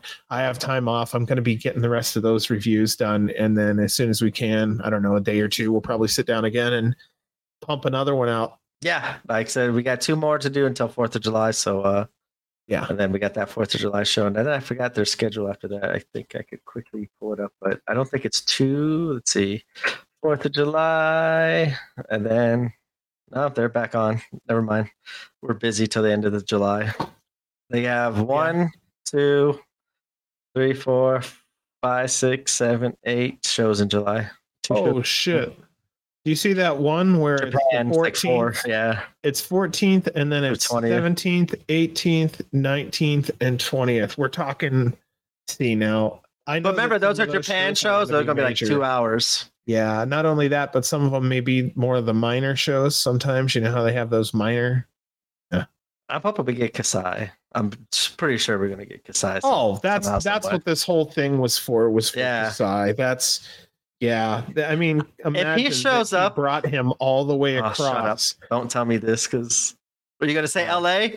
I'm thinking it, like because Jun's going to show up in LA, do some cool shit to surprise everybody out in LA. Oh yeah. I'll be pissed then. That's when I'll be pissed. That'll be my FOMO. Because the last time I didn't go to an LA show, and I'm actually funny on my watch along, I'm watching it right now, is the Shooting Star show where the Los Macizos went against went against East West Express. The last time I didn't go to LA show, that's the fucking matchup I missed. My four favorite wrestlers in GCW in a match. I missed that one. And if I miss this one, it's gonna let's just throw in my one of my favorite deathmatch wrestlers, Jun Kasai, and add that to my fucking missing out list. Wow. Well, fingers crossed to hope for the best, but I'm a big fan of going to the show that's right before the big show because you know that's where everybody's setting up the last storylines to get that money in before the big show. So generally you're going to see almost everybody that's going to be on the pay-per-view WWE style for free on Raw the show before the pay-per-view. So you can actually catch outside of the uh outside of the ending, you can catch your favorite stars for free, you know, the show before. So I think LA will be good because I, I see Cardona being there only because Cardona will have something to do that weekend. Hopefully. You know what I mean? Gage, same thing. We'll probably see Gage, Maki. Well, they've already actually said that Gage and Maki, Maki yeah. will be there. Um, Masha. Uh, so, uh, hoping to see who else comes out there. I'm excited to see. I for some reason, I mean, I I don't know. Gosh, this sounds bad, but I mean, after this championship run with Masha, I'm surprised they're still pushing her so much. I don't know. Anyway, okay. Well, I, got, that, I don't that know. Like, gives you a little, but I I don't- Here's what I found. Here's what I found. People are in love with her coming out. They're in love with going. Masha's going to kill you. But then when it's come comes come blah, blah, blah, when it comes time to watch the match, there's a lot of dead spots where fans are like, "Well, okay." It just happens every time, and I, I don't know. I sorry, don't know I'm looking. say. I was looking at the the for the Nick Gage, see if they said it was in action or just returning. He's just returning. I don't. I guess I, I've always liked Masha. I think she is some different. I just didn't her the title reign. I I wasn't too thrilled with, and it just didn't kind of make sense and felt rushed and thrown together just for the sake of it. I thought there could have been a bigger name with uh, that one that tournament or not that tournament that won that Rumble to the cash the ride or die whatever tournament that was ride or die Rumble. I just think there could have been other options, but it's neither here or there. I'm not the booker, and it worked out for them. And she had a pretty she had fun matches Well, for the most part. Like her, Mike Bailey, her and Rina was awesome. I like those first two title defenses. I really was happy for. Can't argue that. And Can't like the last that. one, that match with Rina was fucking probably one of the craziest death matches I've seen this year. That's just in general. Even though it was Yeah. Cage of Survival, I did think the violence and just that match alone was insane. So I'm not going to shit on her Ryan too much. There was parts of it I didn't like or agree or wasn't too enthusiastic with, but with Blake, there's a lot more options now, and I um, like like where they could possibly go with all these options with Blake as champion. if GCW felt like they had a long term star right now, Gage would have lost to that long term star and they would have made him look strong for beating Gage. I hope you followed everything I just said Yeah, there. yeah, yeah. If they had one guy, one that they could put that belt on and elevate him, they would have done that. The person that beat the great god Nick Gage on his last ever championship run lost the fucking belt after less than two months.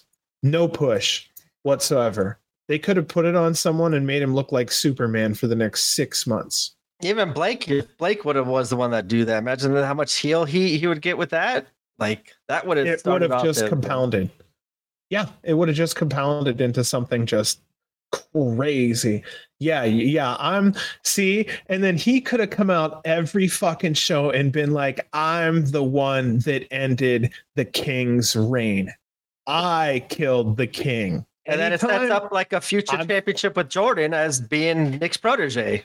Bro, I've been giving out bombs like these for free the whole past year. He could have really, Blake really could have used that Gage title win to do exactly that. But That's instead, fine. my son comes downstairs and goes, Well, it looks like they kind of gave it to her. And that's what somebody who just, you know, doesn't know shit but shows up to the live shows, that's what it comes across like on TV, you know? Gage Yeah. out there smashing Lio Rush, smashing fucking people left and right, and gets his shit kicked in by. That's another name I will show up if I see Lio Rush versus Jordan or Lio Rush versus Vikingo in LA. I'll go to that. I'll fucking be dead ass tired and show up to that match. That's for sure. That's a, I'm glad to see Lio Rush back though. I want to see more Speedball back too since he's back in the states. I want to see more of him and GCW. Because that's another one too. I think that should be up there for world title or GCW world title, in my opinion. okay, just for fun, just for fun. Ready? you're the booker for just a moment. I need you to find a long term tag team partner for Speedball. You can go through the good old GCW regulars. Feel free. I, I, I mean, I'd have to say Jordan, but I don't want that to be like a tag team. Um, I mean, I'd love that as a tag team, but I think that would be the easiest and quickest way because like their chemistry is pretty good. Um, yeah. I wouldn't mind seeing Janai Kai in speedball would be pretty funny based on the karate and shit. Now that's that's actually kind of interesting. Um, okay. How about let's just have fun, Ninja Mac. He's not that's around very often, too, yeah. but okay. Put him with no, see, I'd say put him with Komander, but Komander's just like the whole fucking show. Like he's an RVD kind of. He doesn't really need a tag team. He was with Arez though, and that was cool. But that's because yep. Arez is unique. Yeah, I saw Speedball and Gresham kind of teamed up a little bit on Impact. Uh, I think it was just recent. I think I want to say just this last weekend or something, and they like actually look pretty good as a tag team. Speedball and Gresham. Yeah. Huh. Yeah. I, I don't know. Like I don't what they could do. I don't think Speedball is a tag team competitor, but I wouldn't mind seeing like if I liked him with East West. I yeah, did. I they, actually they liked him there. with East West. Uh, he's an ultra face, so you almost have to put him with other faces and yeah, I don't know. I don't know. It's like you can't put him with Macizos. No. like the you know the white guy coming out. Like, oh yeah, and no, it just wouldn't fit. Axton Ray, that'd be a good one too. Axton Ray and Speedball. They had a they had a good match. You know, Shit, that's all, that was almost the last year. Look. Wasn't that the great American Bash from last year? Was Speedball? You know, we haven't Axton seen Ray? Axton in a while. Wonder where he's at in the world. Yeah, that's true. Maybe the I, next uh, Jersey event or something. Yeah, uh, I'm trying to see here. What was last year's Fourth of July? The Big Bash was uh Speedball and Axton Ray. I was right. Wow and Takeshita. I was kind of worried. Was that the Takeshita speedball? But no, Takeshita speedball was in West Coast Pro, I think. Takeshita wrestled Cole Radrick that night. How cool we had Takeshita for a couple weeks. Oh, Jeez, that's still that's another match. Takeshita Vikingo is one match I need to see like ASAP. That would and Takeshita looked crazy uh during Forbidden Door too. He was really good. Wow. Forbidden I Door. I haven't seen Forbidden Door, but I just found out not too long ago that uh, Daniel Bryan broke his fucking arm and then yeah, wrestle another off. 10 minutes. I'm like, kind of like Tony did. Yeah. Tony with Zack Sabre. Son of a bitch, though. And when he rode, he rode adrenaline for 10 extra minutes.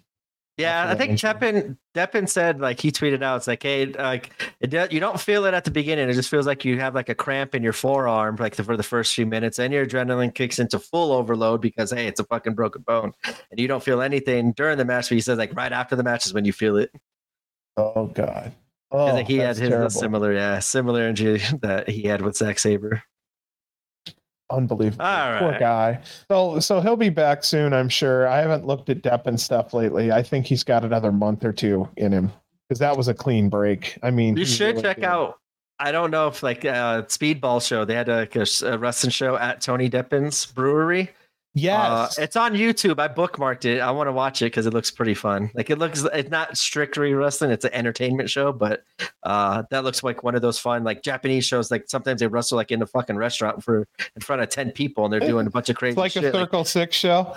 hey, uh, do you have an establishment? Yeah, can can we arm wrestle in there? Yeah. Sorry, I don't want to shit too hard, but let's be honest.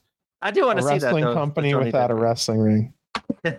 I do want to go back and check that out. So maybe I'll be. No, I think that would actually be kind of fun. I think I saw pictures of like Janela hanging out there and stuff, and yeah, yeah, that should be kind of good. So, yeah, it, it's, it's a Circle Six show.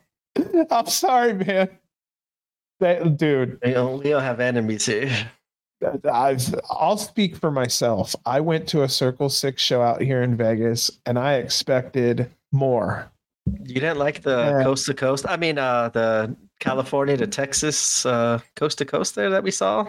In that our extreme match with the one trash can. You didn't like that? The yeah, the extreme match with the one trash can. That was wasn't it even like fantastic. a death match? Did they say death? I want to say they said death match on that damn thing, and it was like one trash can.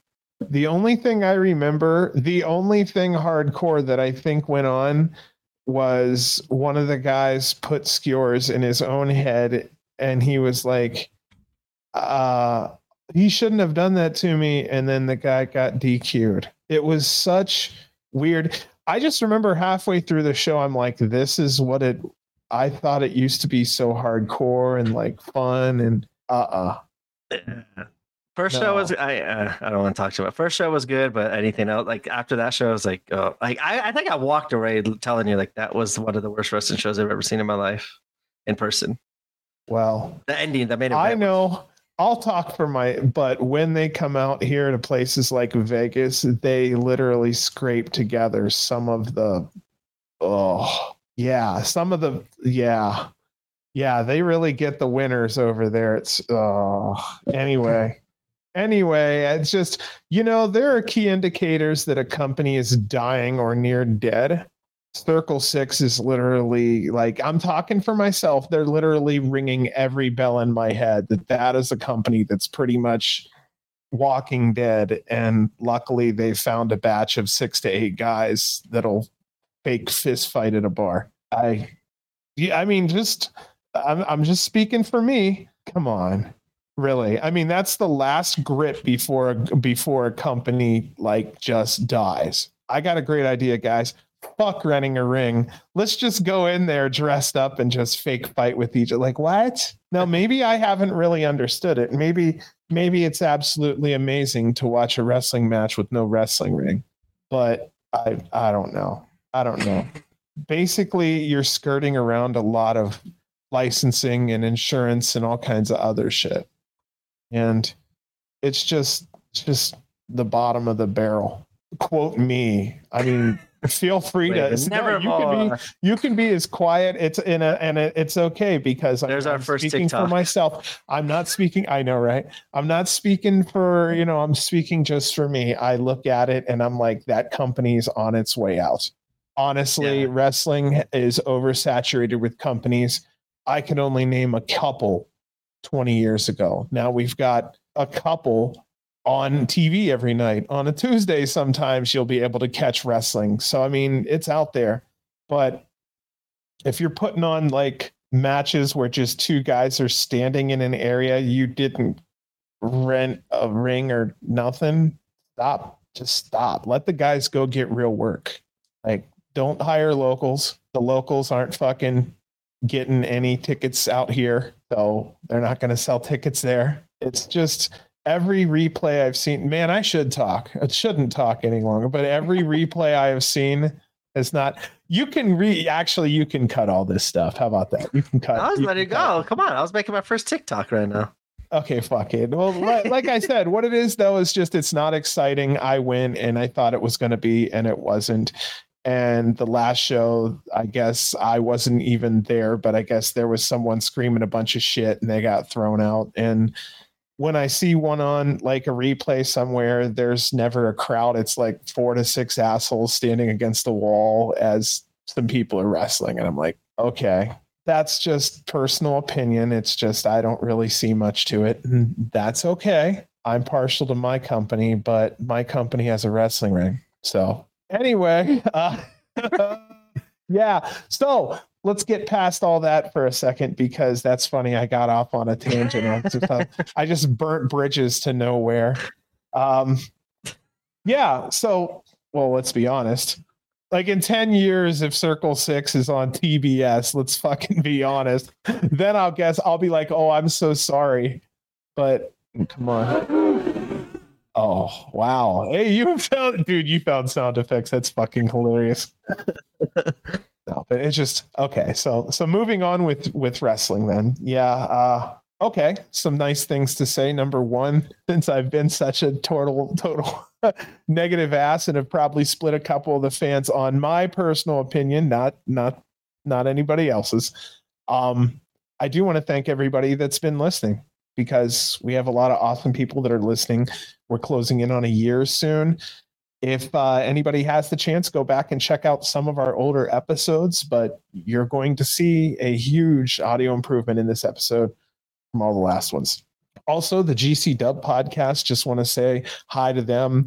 It's a monthly thing going on. They cover GCW and all the matches out there it's a lot of fun. They just uh, they don't go deep dive like we do. They talk about what they like, and it's just it's enjoyable. It's fun, and one of them's really learning more, while the other one knows more knowledge. So it's kind of fun watching someone get slowly birthed into GCW little by little. So I just wanted to say hi to them and you know our listeners out there. So I don't know if there's anybody you wanted to say hi to or if there's anything you wanted to do, but I wanted to step into the positivity and out of the negativity. So yeah, they shout us out and like yeah, it's I, I listen to them too like, when they do their quick reviews and like you said, you get to see that as they start to learn more about the talent that they didn't know about. It's pretty fun hearing different perspectives of stuff that we've been co- watching and covering now for the year on the podcast. We've been watching and enjoying them for a while. Um, yeah, one and, has been watching more than the other. And that's what makes it enjoyable is one catches the other up sometimes on things. And it's just, it's fun. Two fans are learning together.